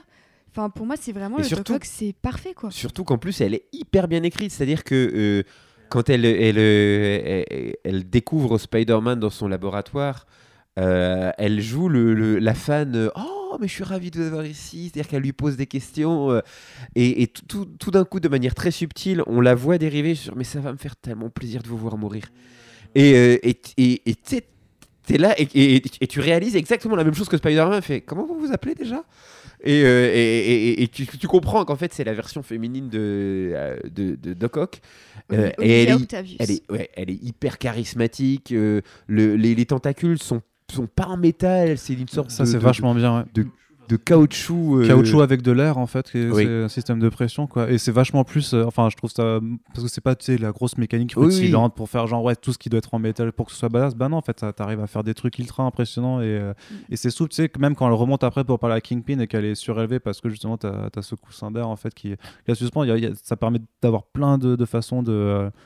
De, de, de représenter justement la, la- Non, non, elle est vraiment très impressionnante. Très, je, trouve très que, je trouve que c'est aussi une belle preuve de, de diversité aussi parce que Ah bah ça. On a Spider-Gwen, euh, on a aussi euh, Penny Parker, mais je trouve que euh, avoir une méchante pour Spider-Man, ça s'était encore jamais fait dans les films, et je trouve que c'est bien enfin qu'on ait quelqu'un, une femme qui soit une méchante. Je trouve que c'est, une éternité que j'attendais ça, et je suis vraiment, j'étais vraiment la, la meilleure surprise. J'ai broyé la main de Corentin quand, quand j'ai entendu le mot Olivia Octavius, je me suis dit oh putain, et, et ouais. Ouais. oui c'est vrai.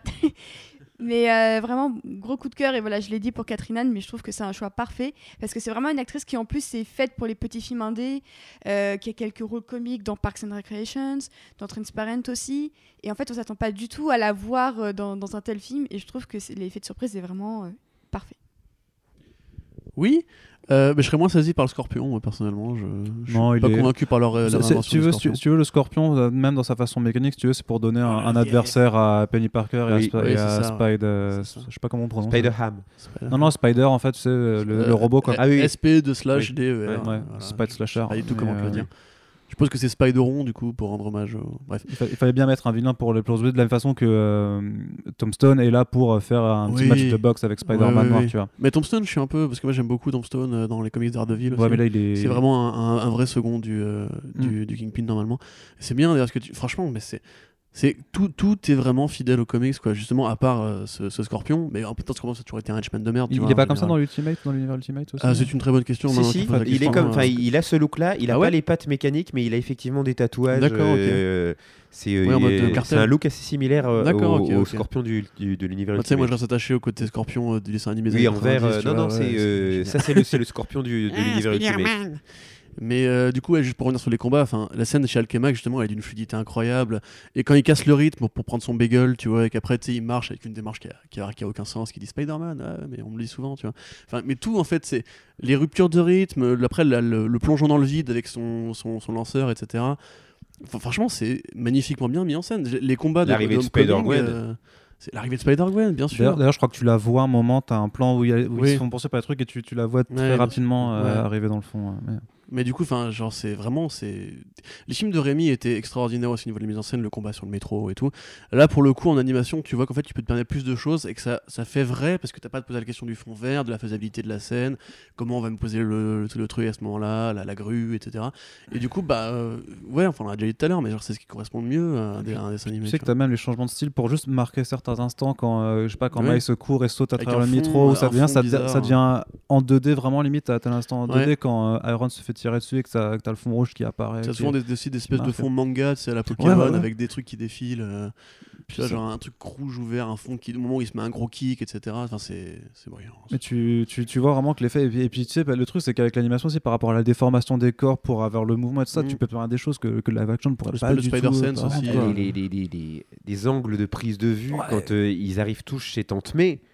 Euh, C'est-à-dire avoir autant de personnages dans un milieu clos comme ça et faire bouger euh, la, la caméra. euh, ça, c'est, il faut un an de travail que si tu veux faire un film avec les mêmes prises de vue, euh, avec des techniciens en effets spéciaux qui vont travailler comme des malades. Ouais. Là, ça se fait de, de manière hyper fluide.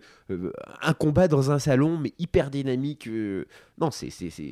le- le- Enfin, vraiment, c'est l'animation. L'animation fait un gros doigt d'honneur à absolument tous le- tous les autres médias qui veulent montrer de l'action. Ah ouais, bah c'est sûr, c'est pas les Nous, combats on- dans Venom. Hein. Voilà, nous on sait faire ça. nous on sait faire ça. Mais tu, tu sens aussi l'expérience de, de Lego Movie ou pareil, tu euh, parce que toutes les licences Lego, du coup, c'est, le multivers aussi, quelque part, où tu vois justement comment ils arrivent à trouver une cohérence entre plein de trucs qui ne se répondent pas, ce qu'ils ont moins aussi dans Lego, dans Lego Batman, je trouve, par rapport à Sauron, Voldemort et tout. Et là, pour le coup, vraiment, genre, comme tu dis, je, tu penses au plan où, euh, où il bolosse un peu Miles pour lui dire vas-y, montre-nous que t'es le meilleur. Et tu vois du coup Gwen qui dit un truc, après tu vois l'autre qui parle avec un vieil argot des années 30 qui est en noir et blanc et tout. Après tu vois euh, Spider-Ham qui, qui vole, tu vois. Avec la voix de John Mulaney, qui, qui est aussi excellente. On n'en parle pas assez parce que je trouve que c'est euh, celui qui est le moins mis en avant. Mm. Mais euh, déjà, John Mulaney, c'est un excellent comique. Honnêtement, on vous recommande ces spectacles qui sont sur Netflix. C'est comme Back Kid, c'est vraiment excellent. Et euh, je trouve que le choix est parfait parce qu'il il a vraiment cette petite vibe genre ah, nanana, nanana, et et au final, bah, il le bolosse autant que les, au final, il le bolosse autant que, que les autres et il a un aspect assez pur aussi, je trouve, euh, très très innocent, un peu comme Penny. Je trouve que c'est vraiment les deux plus candides au final. Et je trouve que ça répond super bien euh, au côté super sombre et, et torturé de Spider-Man noir euh, qui brûle des allumettes pour ressentir quelque chose. Cette réplique, Ouais. euh, cette réplique extraordinaire. Mais pareil, quand, quand il apparaît, Spider-Ham, justement, tu vois vraiment un cartoon 2D. tu sais, Ouais, c'est en- ouais, L'écran est triparti et tu vois un cartoon 2D à la, à la Warner Bros. À la Looney Tunes, pardon, tu vois, où vraiment. Mais tu dis, mais putain, mais faites-moi ça, tu vois. Faites-moi un court-métrage euh, comme pour les Indestructibles, tu vois, un court-métrage sur le bonus Blu-ray, franchement, je, je veux voir ça. quoi. Une même- petite enquête de Spider-Man noir en mode Bah, euh, Batman. A priori, les, les réals ont dit qu'ils voulaient à la limite faire des cours euh, Spider-Ham, Oh, peut-être, mais oui. c'est juste une envie, quoi, donc c'est c'est pas, c'est pas un projet. Mais le truc, c'est que même, même dans, dans, le, dans, le, dans le combat, quand il, finalement il arrive à, à- à se battre contre le scorpion avec l'enclume, avec le, le maillet, enfin, il y a toujours ces codes de- du coup de la physique des Bah, dessins animés, justement pour dire faut, faut, faut prendre ça au sérieux. Ça me rappelle vachement dans Multiversity, Captain euh, Carrot, Captain ouais. Carrot qui Bien se sûr. fait Oui. écraser, qui est tout aplati et Oui. qui, et qui, re- c'est la même qui idée, repart hein, vraiment. Ouais, ouais. de dire le, le- le monde de cartoon euh, est, est bien là-dessus.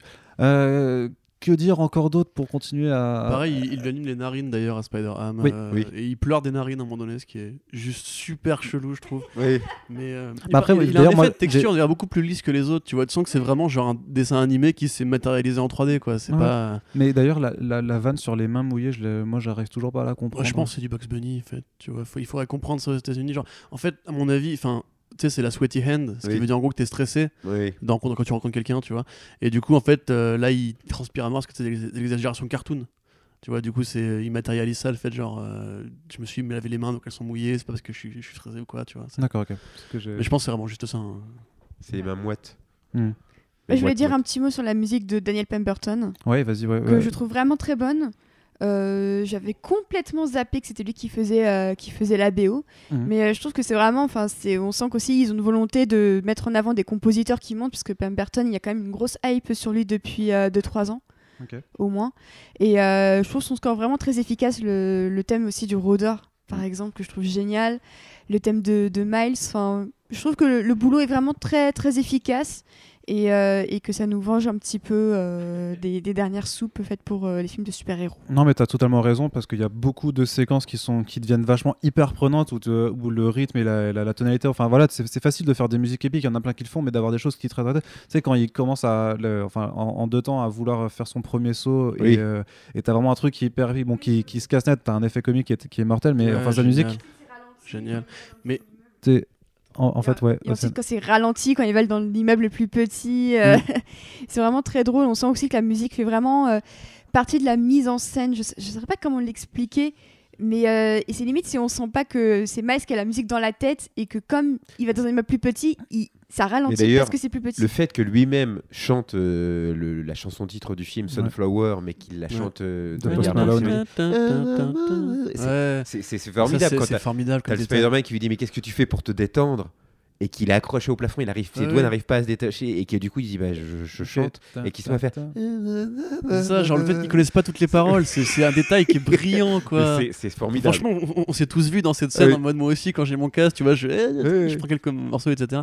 Par rapport à Pemberton, juste, euh, il reprend aussi des petits hommages. Il y avait un petit hommage à la musique de Neil Elfman, c'est avec le fameux tu du du du tu du du du qui est en fait le, le bruit de l'araignée qui grimpe sur son fil, quoi.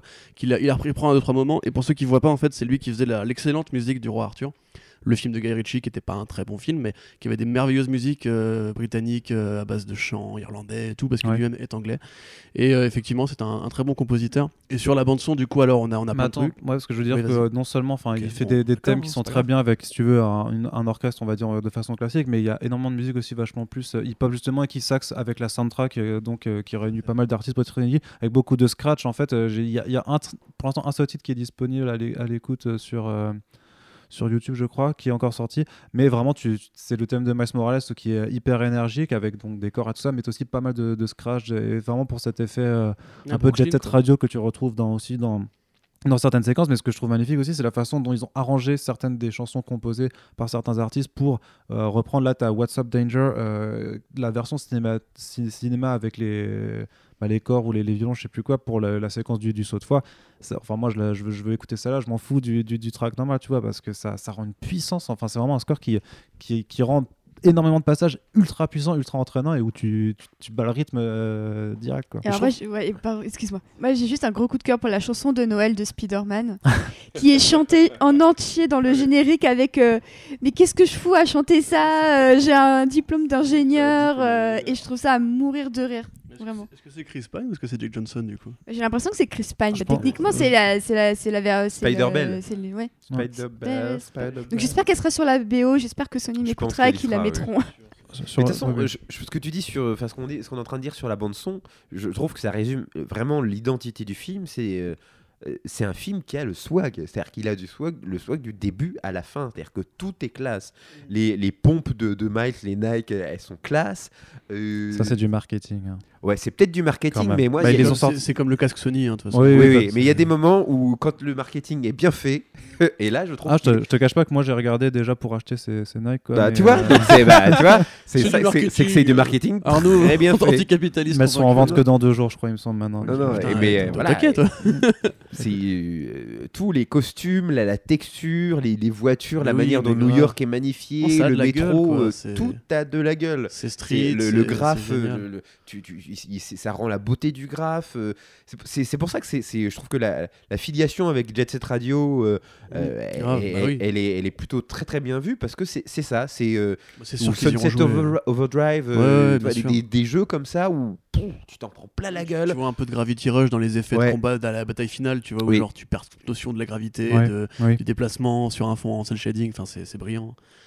Surtout que dans cet univers où enfin il y a tout qui flotte, où c'est très fluo, c'est Oui. effectivement, j'y j'y pas du tout pensé, mais c'est vrai Oui, que oui. c'est très Gravity Ah c'est Rush, très classe, très, très classe.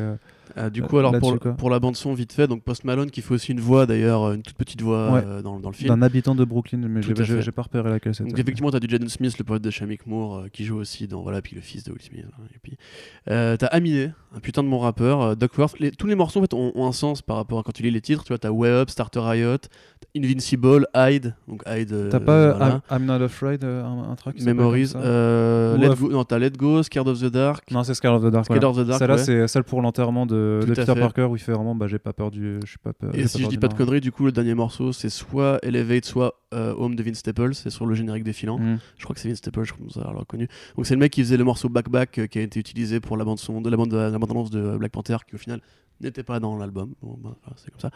Mais du coup, ouais, t'as pas mal de trucs assez stylés. Donc t'as quelques têtes d'affiche, mais dans l'ensemble, c'est quand même euh, super varié. T'as vraiment des, t'as même un, un petit peu de, un petit peu de raga en fait au début, quand justement il colle ses stickers juste après Oui. euh, le morceau avec Swelly.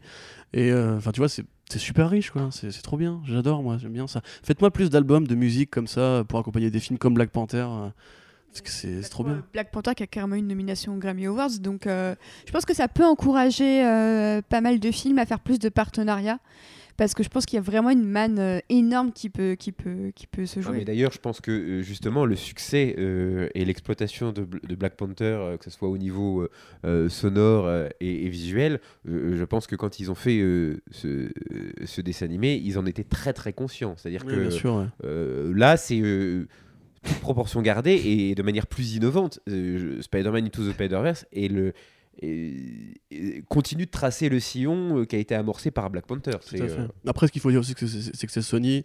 Sony, c'est aussi un très très gros label de musique. Ouais, ouais. Et Ils sont associés avec Republic Records, qui est un label qui appartient à Universal. ça aide. Du coup, c'est oui. En plus, très gros. C'est quasiment que des artistes signés chez l'un ou l'autre, en fait. Donc, euh, juste euh, putain de déception, il n'y a pas de Childish, quoi. Enfin, pour moi, c'est c'est Miles Morales au départ. Tu vois, c'est même techniquement, on, on suppose que c'est la- l'oncle de Miles Morales dans le nouvel univers Morales Studio. Fait chier, merde. Voilà. Arnaud, tu voulais faire une blague On le voit, hein Non, mais j'a- j'a- j'avais juste l'image, j'avais juste l'image en tête des, des studios d'enregistrement, des, des soundtracks euh, chez Sony Pictures avec un, un studio tout beau avec plein de mecs trop swag qui sont en train de faire la bande son de, de Spider-Verse. À côté, t'as Eminem qui se pointe euh, avec sa capuche euh, dans un truc tout, tout c'est c'est. Ouais, mais- alors le problème, bon. parce que c'est quand même l'éléphant dans la pièce, c'est que effectivement l'homme rigole. Mais euh, le, le- le mec qui a signé Eminem, euh, euh, si jamais on lui sort cet argument-là, il dit Eh mec, on en est à combien au niveau du box-office? Ouais, non, et, euh, elle est là la réalité. Ah mais- C'est-à-dire qu'on peut dire ce qu'on veut. Effectivement, Spider-Man to the Spider-Verse, c'est une, c'est une tuerie. Moi, je vais aller le voir deux, trois fois. C'est prévu. Mm. Euh, je veux que ce film fonctionne. Malheureusement, je sais pas si euh, euh, les- les- le public va y, y accourir comme il est allé, il est allé voir Non, Venom. non, Et- ça. Amis, amis geeks, Oui, qui voulez des films de qualité, mobilisez-vous. c'est le moment ou jamais. C'est une bataille. c'est le gouffre de Helm, là. au ciné, tu vois. Non mais parce que ça, ça, montre, ça montre vraiment que, que de toute façon le film d'animation, enfin, parce que le, le problème c'est que beaucoup associent l'image du film d'animation à des trucs pour gamins parce qu'il y a énormément de choses qui sont effectivement faites pour, pour les plus jeunes, pour les, pour les gars. Je suis désolé, pour moi c'est un film, euh, notamment aussi par sa diversité de personnages, mais qui parle tout à fait à un public adulte parce que l'histoire elle est sérieuse, elle est pas candide. On a vu qu'il y avait quand même beaucoup de subtilité dans l'écriture. Et alors moi c'est un ressenti tout à fait personnel par rapport à différents messages qui sont véhiculés. Mais Peter B. Parker c'est quand même, ex- enfin la façon dont, de dire qu'il a loupé des choses dans sa vie la façon qu'il a, qu'il sait de dire je suis fatigué, j'en, ai marre, euh, et après de, de- de dire bah, parfois on réussit pas tout ce qu'on fait. Enfin, je trouve c'est tellement euh, parlant pour. Enfin, moi, ça m'a parlé de ouf dans, dans le fait parce que tu as, forcément des choses que tu as loupées dans ta life, tu as, forcément des choses que, euh, que, que, que, tu, euh, que tu ressasses dans ta tête.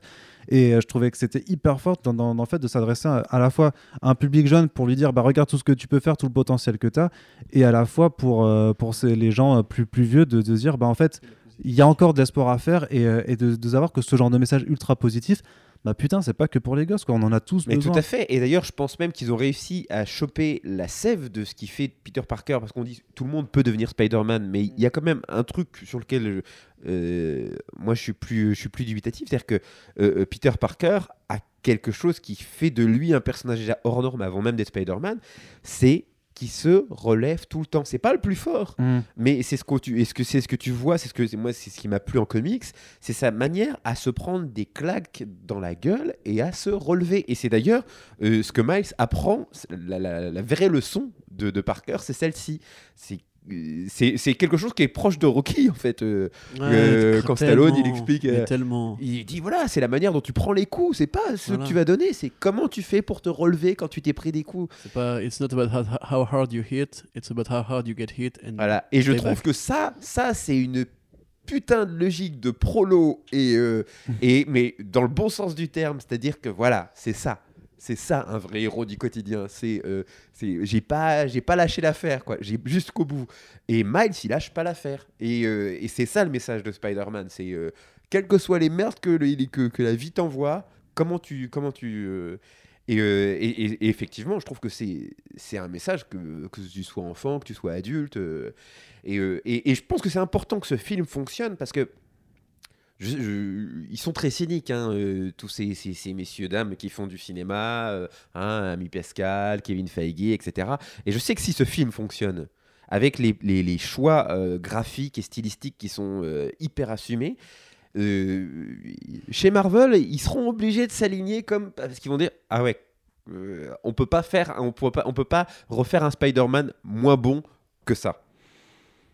Ouais, Bah, ça, je pense qu'ils s'en battent les C'est couilles. c'est un, petit peu- mais- ça- c'est un petit peu le risque, mais après, ça dépend comment ils comprennent le message parce qu'ils ont déjà heureusement euh, annoncé une suite et un spin-off euh, du coup pour Spider-Verse. euh, Ce dont je suis très content parce que du coup, ça m'évite juste d'avoir de, de faire des crises d'angoisse devant les potentiels. Enfin, euh, si- S'il marche pas, il sera annulé le projet, tu sais. hmm, a priori, non, s'ils ils ont commencé à le mettre en projet. euh, Bah, mais combien de films qui ont commencé à mettre en projet qui ont été annulés? Non, Si- mais si écoute, Black, écoute, par exemple, écoute, hein, je ne euh, t'écoute pas. Je ne t'écoute Non, non, pas. non, mais je dis juste justement pour responsabiliser voilà. les gens aussi, c'est important d'aller le voir, vraiment quoi. Je pense que c'est pas parce qu'il y a une suite, un spin-off qui a été annoncé qu'il faut que les gens se disent ah bon bah il va y avoir une suite. Je Non, non, voilà. Je pense que je pense que justement il faut quand même mobiliser les gens pour qu'ils Ah aillent oui, le voir en salle. Vraiment. Et surtout, Parce que, d'autant ouais. plus s'ils se sont déplacés pour Venom. Euh, C'est ça. Je vous juge pas. Il n'y a pas Un d'excuses. petit peu quand même. Mais, euh, mais quelque part, c'est un paquet groupé, quoi.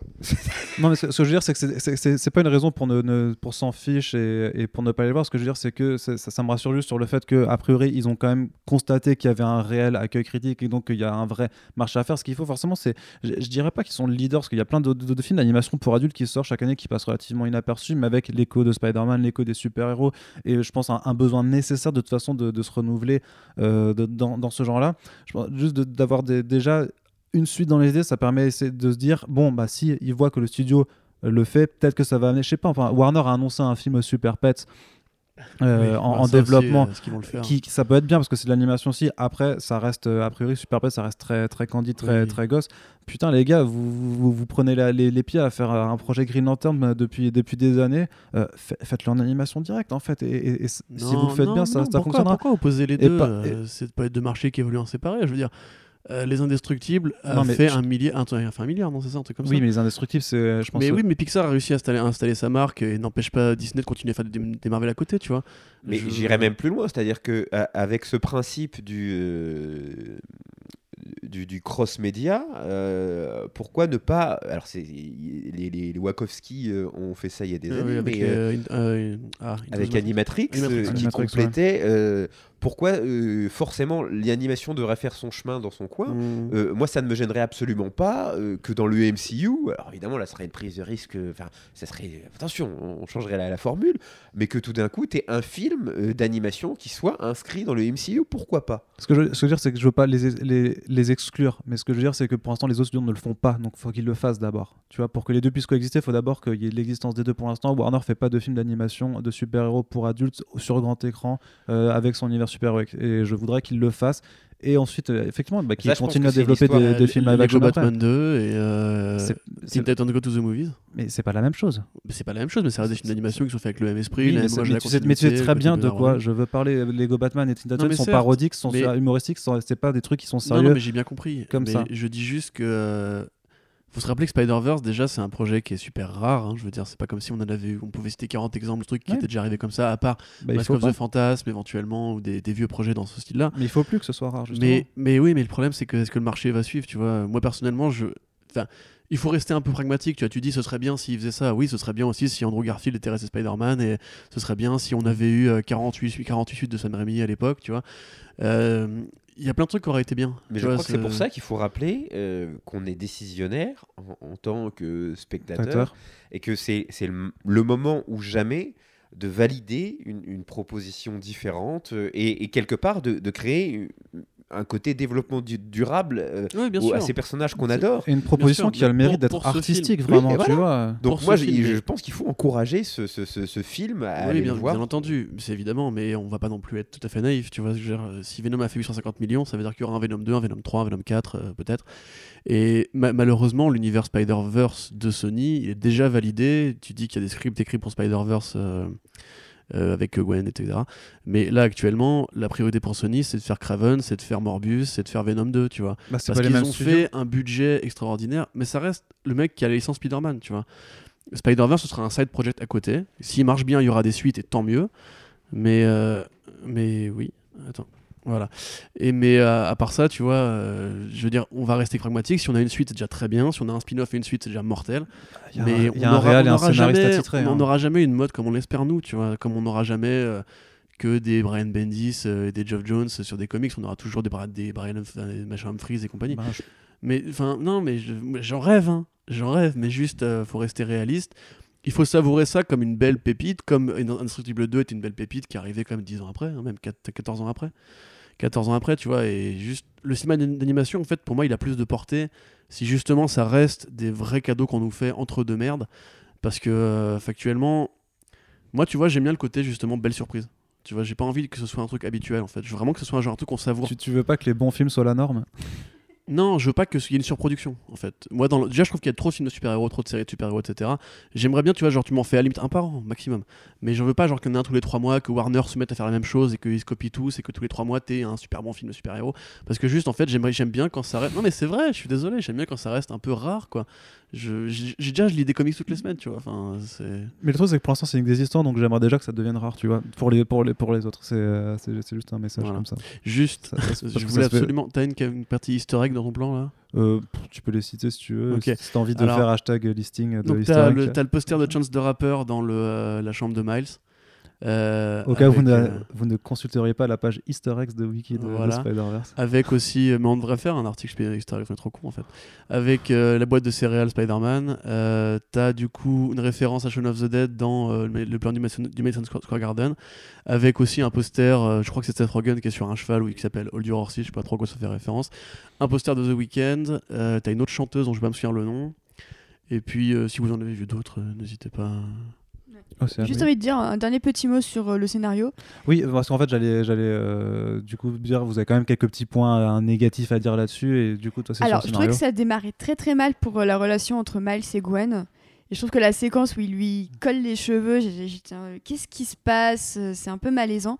Au final, Mm. je trouve ça très bien que ça dévie en amitié et Oui. que ça reste une amitié très très respectueuse et euh, très enthousiasmante et qu'il n'a pas l'air super déçu de se faire entre guillemets friendzoner. Je trouve que ça reste vraiment très euh, très respectueux et je trouve que c'est bien d'avoir ce, ce type de, de dynamique euh, amicale plutôt qui vire forcément vers le sentimental. Je trouvais que c'était assez rafraîchissant aussi Mm. et je trouve ça très bien de voir que ça continue après et qu'ils continuent à se voir. Je trouve que c'est vraiment un signe de solidarité et que ne, ne pas chercher à caser forcément les héros ensemble. Je trouve ça vraiment très C'est bien. le cas en comics. hein. Oui, Ouais. c'est- effectivement. Donc c'est pour ça que je me disais, est-ce qu'ils vont finir ensemble ou pas? Mais Bah, je trouve ça très bien que pour le moment, en tout cas, euh, ça reste au stade de l'amitié et qu'ils ne cherchent pas forcément à aller plus loin. Puis c'est, con, mais enfin, c'est juste pour éviter de sortir du euh, oui, forcément, le, le gars doit aligner la meuf, tu vois. Enfin, c'est, c'est bon, on on c'est pas essentiel, et toi, quand tu te fais des, des copines, ben, tu sors pas forcément avec. Donc je pense que c'est pareil dans cette démonstration de, hey les gars, en fait, dans les films, beaucoup de films de super-héros, euh, le héros euh, chope, euh, chope les- le- la fille, mais dans la vraie vie, ben, en fait, ils peuvent juste être amis et ça pose pas de problème, et c'est très très bien comme ça Et, aussi. et je trouve ça très bien que la parade qu'apprend euh, l'oncle Aaron à Miles, Mm. Elles finissent par servir, mais à autre Ouais. chose à la fin et en beaucoup mieux. Mais c'est ça, parce que dans ce film, tu retrouves quand même beaucoup d'éléments narratifs dans, de, qui sont, que d'habitude, j'aime- moi j'aime bien les reprocher en fait, dans, le film, dans, dans ce genre de film où tu as beaucoup de, de foreshadowing, où tu as pas mal de choses Oui. qui sont amenées et que tu sais qu'elles vont réapparaître par la suite. Et pourtant, ça fonctionne vachement mieux euh, à, à ce niveau-là. Le, le hey, le, y a, y a- y a pas, le leap of faith, tu sais, le, le- de dire ça un leap of faith, tu as pas mal. Le euh, euh, watch, the, watch the hands, not the eyes, tu vois. Il y, a- y a plein de trucs Ouais, comme ça où grave. tu sais que ça va être, Ouais, ré- ouais. que ça va être euh, réutilisé ensuite. Et pourtant, je sais pas, là, c'est. Après, parce que l'ensemble est dans un. euh, parce dans c'est un écrin qualitatif quoi Mais- aussi mais euh, Par rapport au foreshadowing, justement, on avait eu le débat, rappelle-toi, au moment de la sortie de séance. Euh, L'araignée qui mord, euh, Mhm. qui mord Miles vient bien du multivers, en fait. mm, non Puisque si, si, elle freeze, elle a les atomes qui freeze, euh, qui, qui font un glitch, comme, euh, comme ceux, les personnages. euh, alors je, je, je sais que on en a pour moi c'est pas le cas c'est juste parce qu'elle est radioactive c'est- et qu'elle est, elle, est très très spéciale mais elle, fait- elle a le glitch exact, exactement le même glitch que les non autres. c'est pas c'est pas si, le même. si, si, si. Je- Ouais, là, moi, je suis- moi, je suis pas d'accord du tout avec là-dessus pour moi c'est juste qu'elle est, elle est s'il te radioactive plaît, un peu de soutien. Bah si en fait là je pense qu'elle vient du multiverse aussi. Parce qu'elle est juste à côté de- du Collider et on dit qu'il y a déjà eu des, un séisme avant, donc euh, elle est probablement Mhm. déjà sortie de là, tu vois. Voilà, c'est tout ce que j'ai à dire. C'est tout. Voilà. Au revoir, est, hein, mais elle a quand même réussi à survivre vachement longtemps alors pour euh, Oui, mais Gwen, est- elle, elle peut, c'est- elle peut très bien être arrivée euh, en décalage, vu que euh, Gwen explique Qu'elle est arrivée avant. plus tôt. Ouais. Euh, donc les règles, ils peuvent en jouer. Hein, c'est c'est euh, c'est multiverse, tu peux. Mais Moi, je pense vraiment que c'est un élément de foreshadowing pour plus tard, ça, tu vois. Je pense, je pense que mais si- y a raison, une suite, tu vois. Oui, juste- parce qu'en fait, vu qu'il y a déjà eu une araignée radioactive et qu'elle a mordu, le, le précédent euh, Peter, là, il, il nous aurait expliqué que Norman recherchait à, à recréer, euh, tu vois, ce qu'on a vu Ouais. dans l'univers Ultimate, Ouais, la bah oui. Or, on le voit pas du tout, et, et, euh, et l'accélérateur de particules là, qui ouvre les dimensions, ça n'a rien à voir avec l'araignée. Donc, je Ouais. pense que c'est vraiment une araignée venant d'une autre Bah, dimension. c'est pour ça en fait que en fait tu vois à la fin on voit que Gwen et euh, Miles peuvent encore communiquer ensemble. Moi je me dis que si justement elle vient du même multivers que d'où vient Gwen, tu vois, peut-être que c'est pour ça qu'après dans, dans une suite, il pourrait comme ses pouvoirs viennent d'un autre élément du multivers, il pourrait peut-être phaser et trouver une façon de- d'accéder au multivers sans collider, Ah bah ça, sans- Je pense que c'est Miguel qui va apporter le moyen de, de, de- de Oui. passer d'un univers à l'autre. Voilà, tu vois, oui mais parce qu'il a le truc ciblé machin Ouais. Mm, mm. Mais du Bon. coup, enfin, je pense personnellement que ça reste un élément euh, foreshadowing pour. Là, euh, du coup, je, vais retourner mon gilet et dire oui, tu as raison, Corentin, c'est un élément de Ah, foreshadowing. Alors quand euh, c'est Frédéric qui le dit, tout va bien. hein, espèce de gros crevard. ouais. Donc, j'ai une pris en dernier, vous avez vu. Des points négatifs quand même peut-être. Euh, le troisième acte, je sais que Océane, tu voulais dire un truc sur le troisième acte, tu trouvais un peu trop expédié. Ouais, un peu trop, trop expédié. Euh, je trouve aussi que la scène, entre guillemets, des adieux euh, sur la fin, euh, je trouve ça un peu trop expédié. On ressent pas assez, à mon avis, le poids du fait qu'il retourne dans son autre dimension. Euh, ça, oui, ça a été ma petite réserve. Après aussi le fait que euh, bah, on a Penny, on a Spider-Ham et Spider-Man Noir qui servent surtout de comic relief. Euh, je trouve ça un peu, un peu décevant parce que je trouve qu'ils avaient un super potentiel aussi. Après, voilà, c'est vraiment des menus réserves, ça n'a pas entaché mon plaisir, mais j'ai trouvé ça un peu, un peu dommage de, de les réduire euh, à ce point. Frédéric? Alors, je suis d'accord avec euh, le traitement euh, de Spider-Ham, de Spider-Noir euh, et, de, Penny. C'est vrai qu'ils sont moins exploités, mais de la même manière que je trouve que le, le, le caïd Kingpin, il, il- il est lui aussi sous-exploité, mais je considère pas que ça soit véritablement un défaut du film, parce que je sais que si jamais on avait dû passer plus de temps euh, sur ces personnages, c'était autre chose qu'on perdait euh, dans, dans, dans, dans le film. Or, j'aime tout le reste. Donc je pense que c'est un équilibre extrêmement précaire, surtout quand tu introduis autant de personnages, Ouais. autant d'univers. Euh, tu l'as dit, 1h50. Et Là, je, pense que c'est. C'est il- dense, hein, Il y a un moment donné où le film, il, ploie aussi sur le nombre de trucs qu'il a dit. Oui, je sais bien, mais là, euh, si vous voulez, si je développe ça, on est mort, quoi. Euh, on va taper dans. On va devoir faire Le Seigneur des Anneaux, Retour, euh, Retour du Roi en version longue, quoi. C'est. Et, et c'est pour ça que la somme de tout ce qui est réussi est bien amené sur la relation familiale de Miles, euh, sur, euh, sur l'oncle, sur le, le, le principe de, de réalité alternative, parce qu'on prend quand même euh, ça pour un acquis, parce qu'on lit des comics depuis, depuis des années, c'est quand même... inédit un- au cinéma en fait. Oui, mais c'est du jamais vu au cinéma. Il n'y a, jamais de truc avec des univers. euh, Dans tous les films super-héros. Enfin, t'as des, a t'as des, t'as des eu, trucs euh, de, de- Non, pas dans le film super-héros, mais dans le film en général, t'as quand même des trucs avec des, des, des Ah terres oui, non, parallèles, ça, mais oui, t'as oui, pas de terres parallèles avec des séries. T'as The One avec Jet Li d'ailleurs, excellent film de, de Kung Fu. Pardon. Mais, euh, mais au cinéma, ce principe de crisis, comme euh, ils sont habitués chez DC, tu vois, avec un Superman marié, un Superman veuf, ce que tu veux, euh, là c'était vraiment tout nouveau dans une super production euh, qui traite d'un personnage aussi iconique que, que Spider-Man. Donc je, suis d'accord avec, les, avec ce traitement, c'est vrai. Il, manque quelque chose, mais je, je pense sincèrement que ça se serait fait au détriment de tout ce qu'ils ont tellement réussi euh, d'autre part. Donc moi, ce que j'espère, je, me- euh, vous le mets pas en défaut, je vous le mets entre parenthèses. Fait, j'espère que pour le prochain, euh, si voilà, est-ce qu'on pourra un peu plus étudier ces personnages ou en amener d'autres et des peut-être un peu moins et leur donner un peu plus d'épaisseur? Mais là, en fait, c'était tellement un buffet. euh, Si tu, tu veux, dans, dans ce film, de toute façon, pour que quand même les gens puissent découvrir Miles Morales, les autres Spider-Man alternatifs, fallait garder ce, ce Peter Parker qui est indispensable pour dire voilà de là où tu pars et regarde vers où on va. Techniquement, si les gens sont, vont voir le film et acceptent, enfin acceptent, euh, comprennent du coup bah, qui est Miles Morales, qui sont ses autres tisseurs. Techniquement, le prochain, tu peux garder juste Miles Morales comme socle et t'as plus besoin de, de, d'un quelconque Peter Parker euh, tel qu'on connaît. Et tu peux aller ça, avec, je avec un tout- gros, avec tous les le autres. gros nota bene parce que c'est même quelque chose que tu peux voir dans le Spider-Verse euh, en comics. C'est que euh, même si Peter Parker joue le rôle d'une figure tutélaire, c'est bien qu'il soit là même pour deux ou trois séquences, mais que toi qui joues un peu le rôle du, du Obi-Wan ou du Maître Yoda, mais Peter Parker, c'est pas un Spider-Man comme tous les autres. Et même dans la- dans l'inconscient collectif, il évoque désormais, il est trop puissant pour que euh, on puisse complètement s'en passer. Je pense que Non. le Miles, euh, il, a, il, il a encore du mal à, euh, il a du mal à, à voler de ses propres ailes. Tu vois, Euh, on est encore dans un schéma. Robin n'est pas devenu Nightwing. Tu vois, c'est, c'est, et, et- et je pense que il, faudra du temps parce que Peter Parker, c'est pas un, un héros comme tous les autres. Tu- Je pense que tu peux plus facilement remplacer un Tony Stark que tu peux remplacer un Peter Parker. Mais de toute façon, il y a déjà eu des tentatives hein, de remplacer Peter Parker avec euh, le clone, euh, avec Oui. d'autres Peter Parker qui Après, c'est pas le remplacer, c'est mais- juste ne, ne- ne pas se concentrer sur lui en fait, c'est tout. Ah oui, bah ça, je pense que Oui, ce oui, sont- ça, je- bah, je pense qu'ils vont à- faire, mais à, il faut l'avenir, à mon avis, il sera plus là s'il y a une suite euh, vraiment. Non, mais c'est ça, ouais, c'est c'est Tu ça. vois, enfin, je pense qu'il y aura une aventure. Bah, moi, j'avais ma théorie de voyage temporel, puisqu'ils instaurent 2099 à la fin. Pourquoi pas, tu vois, un, un Peter Parker qui va dans le futur, qui est un, un vrai scénario de futur possible. Maintenant qu'on a fait le multivers, qui est un autre point d'accroche des What If. C'est What If, le futur, etc. Euh, et typiquement, enfin, c'est vrai qu'en comics, du coup, il y a des séries maintenant, Miles Morales tout seul. C'est vrai que c'est pas aussi bon que quand il est avec Peter, forcément, parce que t'as toujours. Mais c'est un comparatif qui est génial à faire, qui est évident, tu vois, mais qui est génial à faire. Comme tout- toutes les séries de multivers sont géniales, tu vois, comme Planetary, c'est génial, comme dans Teen Titans Go to the Movies, euh, t'as aussi le décalage par rapport aux vrais Teen Titans, etc. Tu vois. Mais du coup, moi personnellement, en fait, je pense qu'il est bien institué maintenant. On a eu le voyage initiatique, maintenant il faut en faire un vrai héros qui, qui fait des trucs de vrai héros. Parce que là, pour l'instant, on- il a dit juste à la fin, je sauve des personnes, mais il a mené qu'un vrai combat, tu vois. Donc il faut qu'il aille choper les chats dans les arbres, euh, comme tout le monde, quoi. Mais comme je pense que les gens auront quand même pris goût à, à ce, à cette équipe, cette Spider Team, euh, tu vois, Spider-Gwen, euh, Penny, Spider-Man Noir, je pense qu'ils sont quand même un petit peu tenus de continuer à garder d'autres euh, itérations euh, de Spider-Man, ce qui veut dire que dans les comics, euh, ça ne m'étonnerait pas qu'assez rapidement arrivent euh, les héritiers. euh, Morlun euh, Ouais. et, et- et toute sa famille, parce que euh, là ils auront euh, non seulement des personnages possible. badass, mais en plus un prétexte parfait pour pouvoir continuer à, à Ça, évoluer ce monde-là et à les montrer.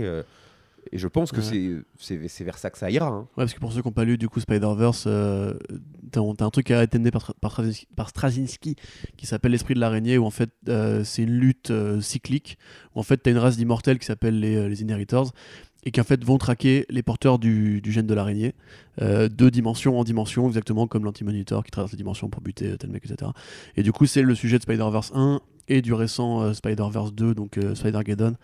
Euh, et du coup, il y en a plus, il y a une tête à chier. Moi, j'aimerais bien voir le Spider-Punk. Si à l'avenir on. Ouais, et puis supérieur, euh, supérieur Spider-Man. Spider-Man, ouais, ouais, maintenant Spider que, Octopus en plus. euh, Trop oui, un. Spider-Man avec le- l'esprit d'Octopus, c'est euh, c'est c'est un peu, c'était déjà un peu la star en comics. il, y a, y de fortes chances que qu'il fasse la même chose.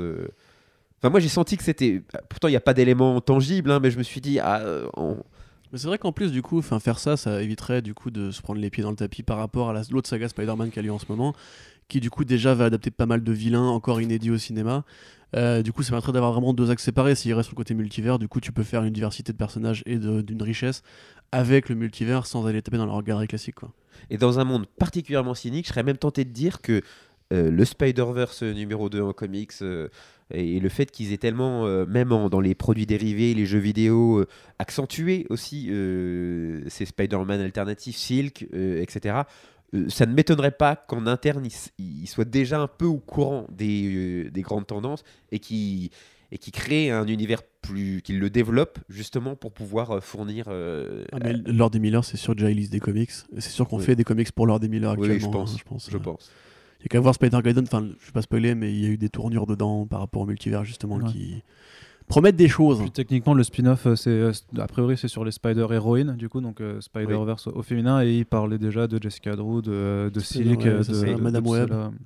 Donc il y, a- il y Ah ouais. il y aura forcément. euh, D'ailleurs, vous êtes plutôt chaud aussi pour ce spin-off ou vous trouvez que c'est trop. euh, Si c'est fait de la même, avec la Ouais. même qualité euh, que ce film-là, alors là, moi, ils peuvent faire ce qu'ils veulent. hein. Ils peuvent même, euh, je sais pas, Spider-Man rencontre Bob l'éponge. euh, Ah oui. C'est euh, si bah, c'est ce fait. sera un bel hommage aussi. Puisque, euh, Voilà, le, créateur est, est est parti décédé. donc aussi, c'est- donc, c'est, euh, Mais moi, à partir du moment où les choses sont bien faites, c'est ça en fait. Ouais. À partir du moment où c'est bien fait avec qualité, euh, c'est- euh, J'ai pas, j'ai pas de, de refus de principe. Pas non, tu t'es pas comme. Corentin qui voudrait euh, quand même pas qu'on ait trop de bons films de super-héros euh, quand même euh, chaque année quoi. Il faut continuer à faire verser le sel, hein, euh, sinon ce serait pas comme X-Blog. Mais attendez, il y a quand même une constante. C'est quand tu fais trop d'une même chose. Oui, non, mais c'est tu- pour ça, mais tu perds. Quoi. Regarde Bendis, quand il avait une série, il était brillant. Quand il en a eu cinq, il était moins bien. Tu vois, c'est. Et tu peux pas mettre Lord des Miller partout. Déjà, t'as t'as que un seul couple Lord des Miller, c'est malheureux. Mais Bah, on va aller chercher ceux d'un autre multivers où ils tu sont vois, encore typiquement, meilleurs, il, tu il commence à pondre des héritiers comme Seth Graham Smith, comme Peter Ramsey, etc. Mais enfin, des mecs qui forment un peu à leur école, comme du coup Bendis, euh, Bendis euh, Whedon avait fait à son époque, ou Abraham et compagnie. Mais tu vois, ben, je vais prendre un exemple qui n'a absolument rien à voir, et j'en suis désolé, mais je prends la saga Cloverfield. Ça aurait été deux films, ça aurait été parfait. Mais plus tu les, plus tu l'étends, plus ça devient un peu foutraque, tu vois. Et tu te dis à la fin, ouais, non, mais c'est bon, stop, arrêtez-vous là, tu vois. Je, moi, je pense qu'il y a aussi un, un gain à la rareté, quoi, c'est tout. Et Mhm. pour te répondre, euh, bien sûr, évidemment. Enfin, de toute façon, Spider-Woman, pareil, la créatrice qui est morte cette année, des personnages qu'on n'a absolument pas vus du tout. Il y avait juste un vieux cartoon euh, à l'époque. Euh, J'adore le design de ce personnage. Quand même, en, en comics, c'est une maman. C'est l'un des rares personnages de comics qui a été enceinte et qui est restée une super-héroïne pendant, qui a du coup un vrai message à porter. euh, Enfin, un vrai message, je- enfin, en tout cas, qui a un vrai, une vraie euh, différence, une vraie diffé- différenciation à faire. Moi, je suis, je suis bouillant, enfin, bien sûr. Et puis Spider-Gwen, enfin, lisez les comics Spider-Gwen, c'est génial, enfin, bien sûr. Tu veux, tu veux valider? Je valide, oui. Voilà, c'est validé. C'est validé par, validé. par Océane. Du coup, je propose qu'on qu'on fasse un dernier tour de table avec juste votre note, votre appréciation euh, et, euh, et que- ce que vous voulez dire de façon générale pour, euh, pour calculer la note finale du film, bien que je crois qu'elle sera quand même plutôt élevée. Euh, Océane, du coup, je te laisse de nouveau la parole. Waouh. et ben, ça- Est-ce que tu vas mettre J'hésite, entre 4 et 4,5. Oh. Euh, mais je vais mettre 4. Oh, oh tu, tu Mais c'est déjà très bien. Ouais, mais là, je. Voilà, intérieurement, je. C'est je- déjà, mais c'est déjà très bien. Alors pourquoi Qua- juste- 4.25 alors, mais 4.25. ça fait 17 sur 20, c'est déjà très bien. Euh, non, non, c'est clairement, euh, ce n'est pas, c'est l'un des films de super-héros euh, pour moi de la décennie, clairement. Un des films d'animation, le meilleur film d'animation de l'année. Et pourtant, il y avait les Indestructibles en face, donc c'était pas gagné. Vraiment, c'est c'est pas une belle surprise parce que pareil, j'étais autant hypée que toi dès que le premier trailer est sorti. Avec le nom de Lord et Miller, forcément, c'était aussi un peu une promesse. Je trouve clairement qu'il délivre vraiment tout ce qu'on en attend, et même plus. Euh, j'ai quelques petites redites voilà, sur les personnages secondaires, sur le troisième acte, mais clairement, euh, j'ai pas boudé mon plaisir, l'émotion était là. Euh, c'est des personnages super attachants que tu as vraiment envie de, de revoir à l'infini, à l'infini. Le casting est top, visuellement, c'est euh, c'est spectaculaire. C'est vraiment le film de fin d'année que je reconseille, que je recommande à vraiment toutes les familles, à, à vraiment voilà, tous les geeks, on en parlait, mais vraiment, s'il y a bien un film qui peut, à mon sens, euh, euh, redistribuer les cartes dans l'industrie, c'est bien celui-là. Donc euh, vraiment, faites, euh, faites confiance à votre euh, speeder instinct et allez le voir. Et ça ne vaut que 4,25. Ce genre je- de loge. je note c'est- 4,25 du coup, Bah vraiment oui, oui, mais Ok, qu- mais d'accord, c'est 4,25, parti. mais je- pour moi ça. Mais bon. Fred, à toi. Je mets 5. Voilà. Ça, ok. c'est ça. Je mets T'as 5. t'as dit combien? Dit combien Venom juste? T'as mis 1 non Oui, je, Ou je, zéro je mais même, je, les, je peux les reprendre Ok. et je les donne à, D'accord, ouais. Allez, 5,2. Euh, voilà. Non, mais en fait, oui, parce que euh, je vois, euh, je, je dis que c'est le, le Spider-Man le plus réussi depuis Spider-Man 2, et je vois à quel point Spider-Man 2, des années après, euh, m'a marqué. C'est un film que je peux revoir, re-revoir. Euh, ça- je suis toujours aussi ému, et, et je sais qu'en en voyant ce, euh, ce film, j'ai ressenti euh, certaines émotions similaires. Et, euh, et donc effectivement, euh, je sais qu'au fond, euh, il y a toujours quelqu'un qui pourra me dire, c'est pas un film parfait.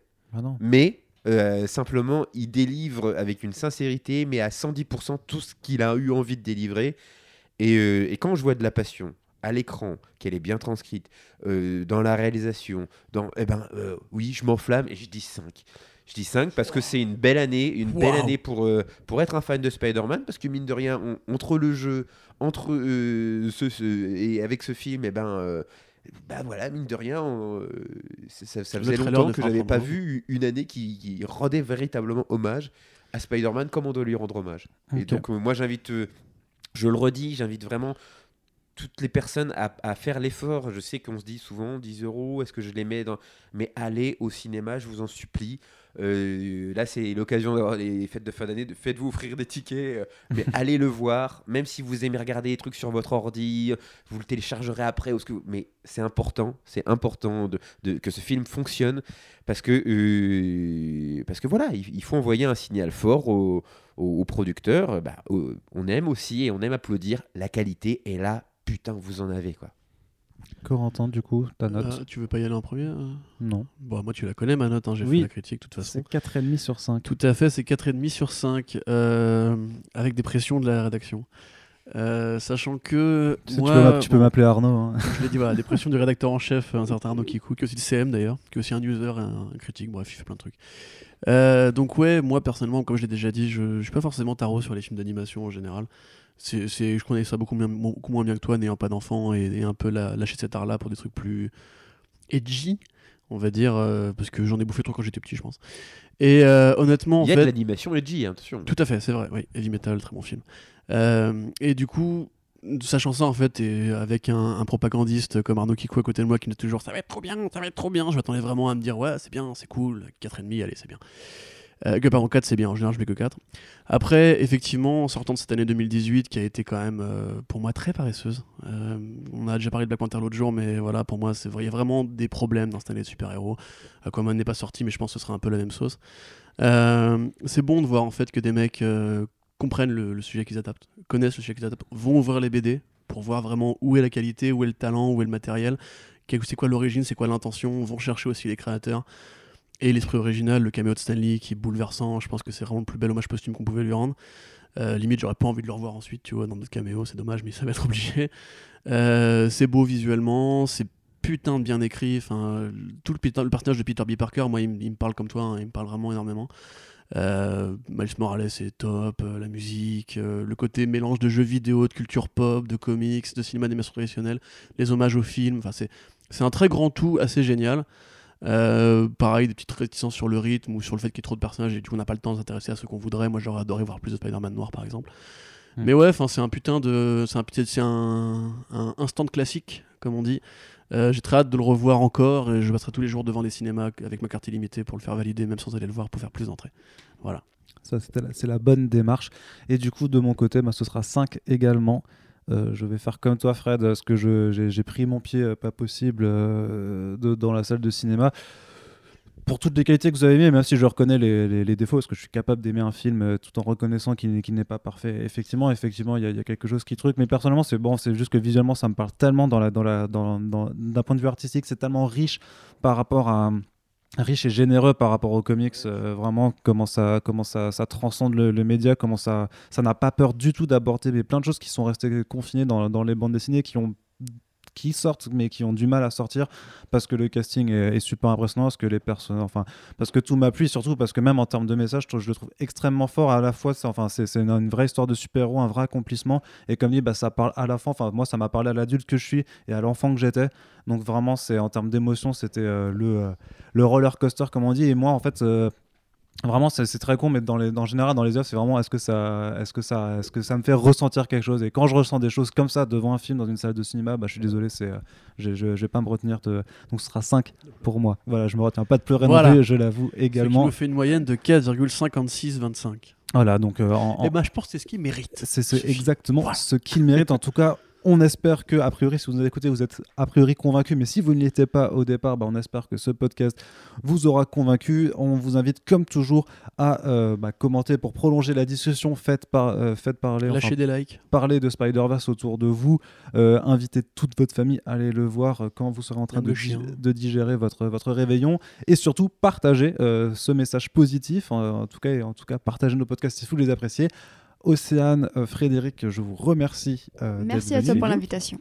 Et euh, j'espère de toute façon vous revoir euh, prochainement pour parler d'autres films de super-héros, des bons comme des mauvais, et l'année, euh, les Des- années. Des bons, s'il vous plaît. euh, Mais si c'est que des bons, on, les verra pas souvent quand même. c'est vrai, c'est sûr. Mais du coup, Oui, ouais. c'est pas, c'est pas faux, malheureusement. on se retrouve donc bientôt, et puis on continue aussi de, de se revoir sur Comics Blog pour les prochains podcasts, les derniers de l'année 2018. Passez une très bonne journée euh, au cinéma peut-être, et on vous fait plein de bisous. Salut Bisous. Salut Swimp, swimp.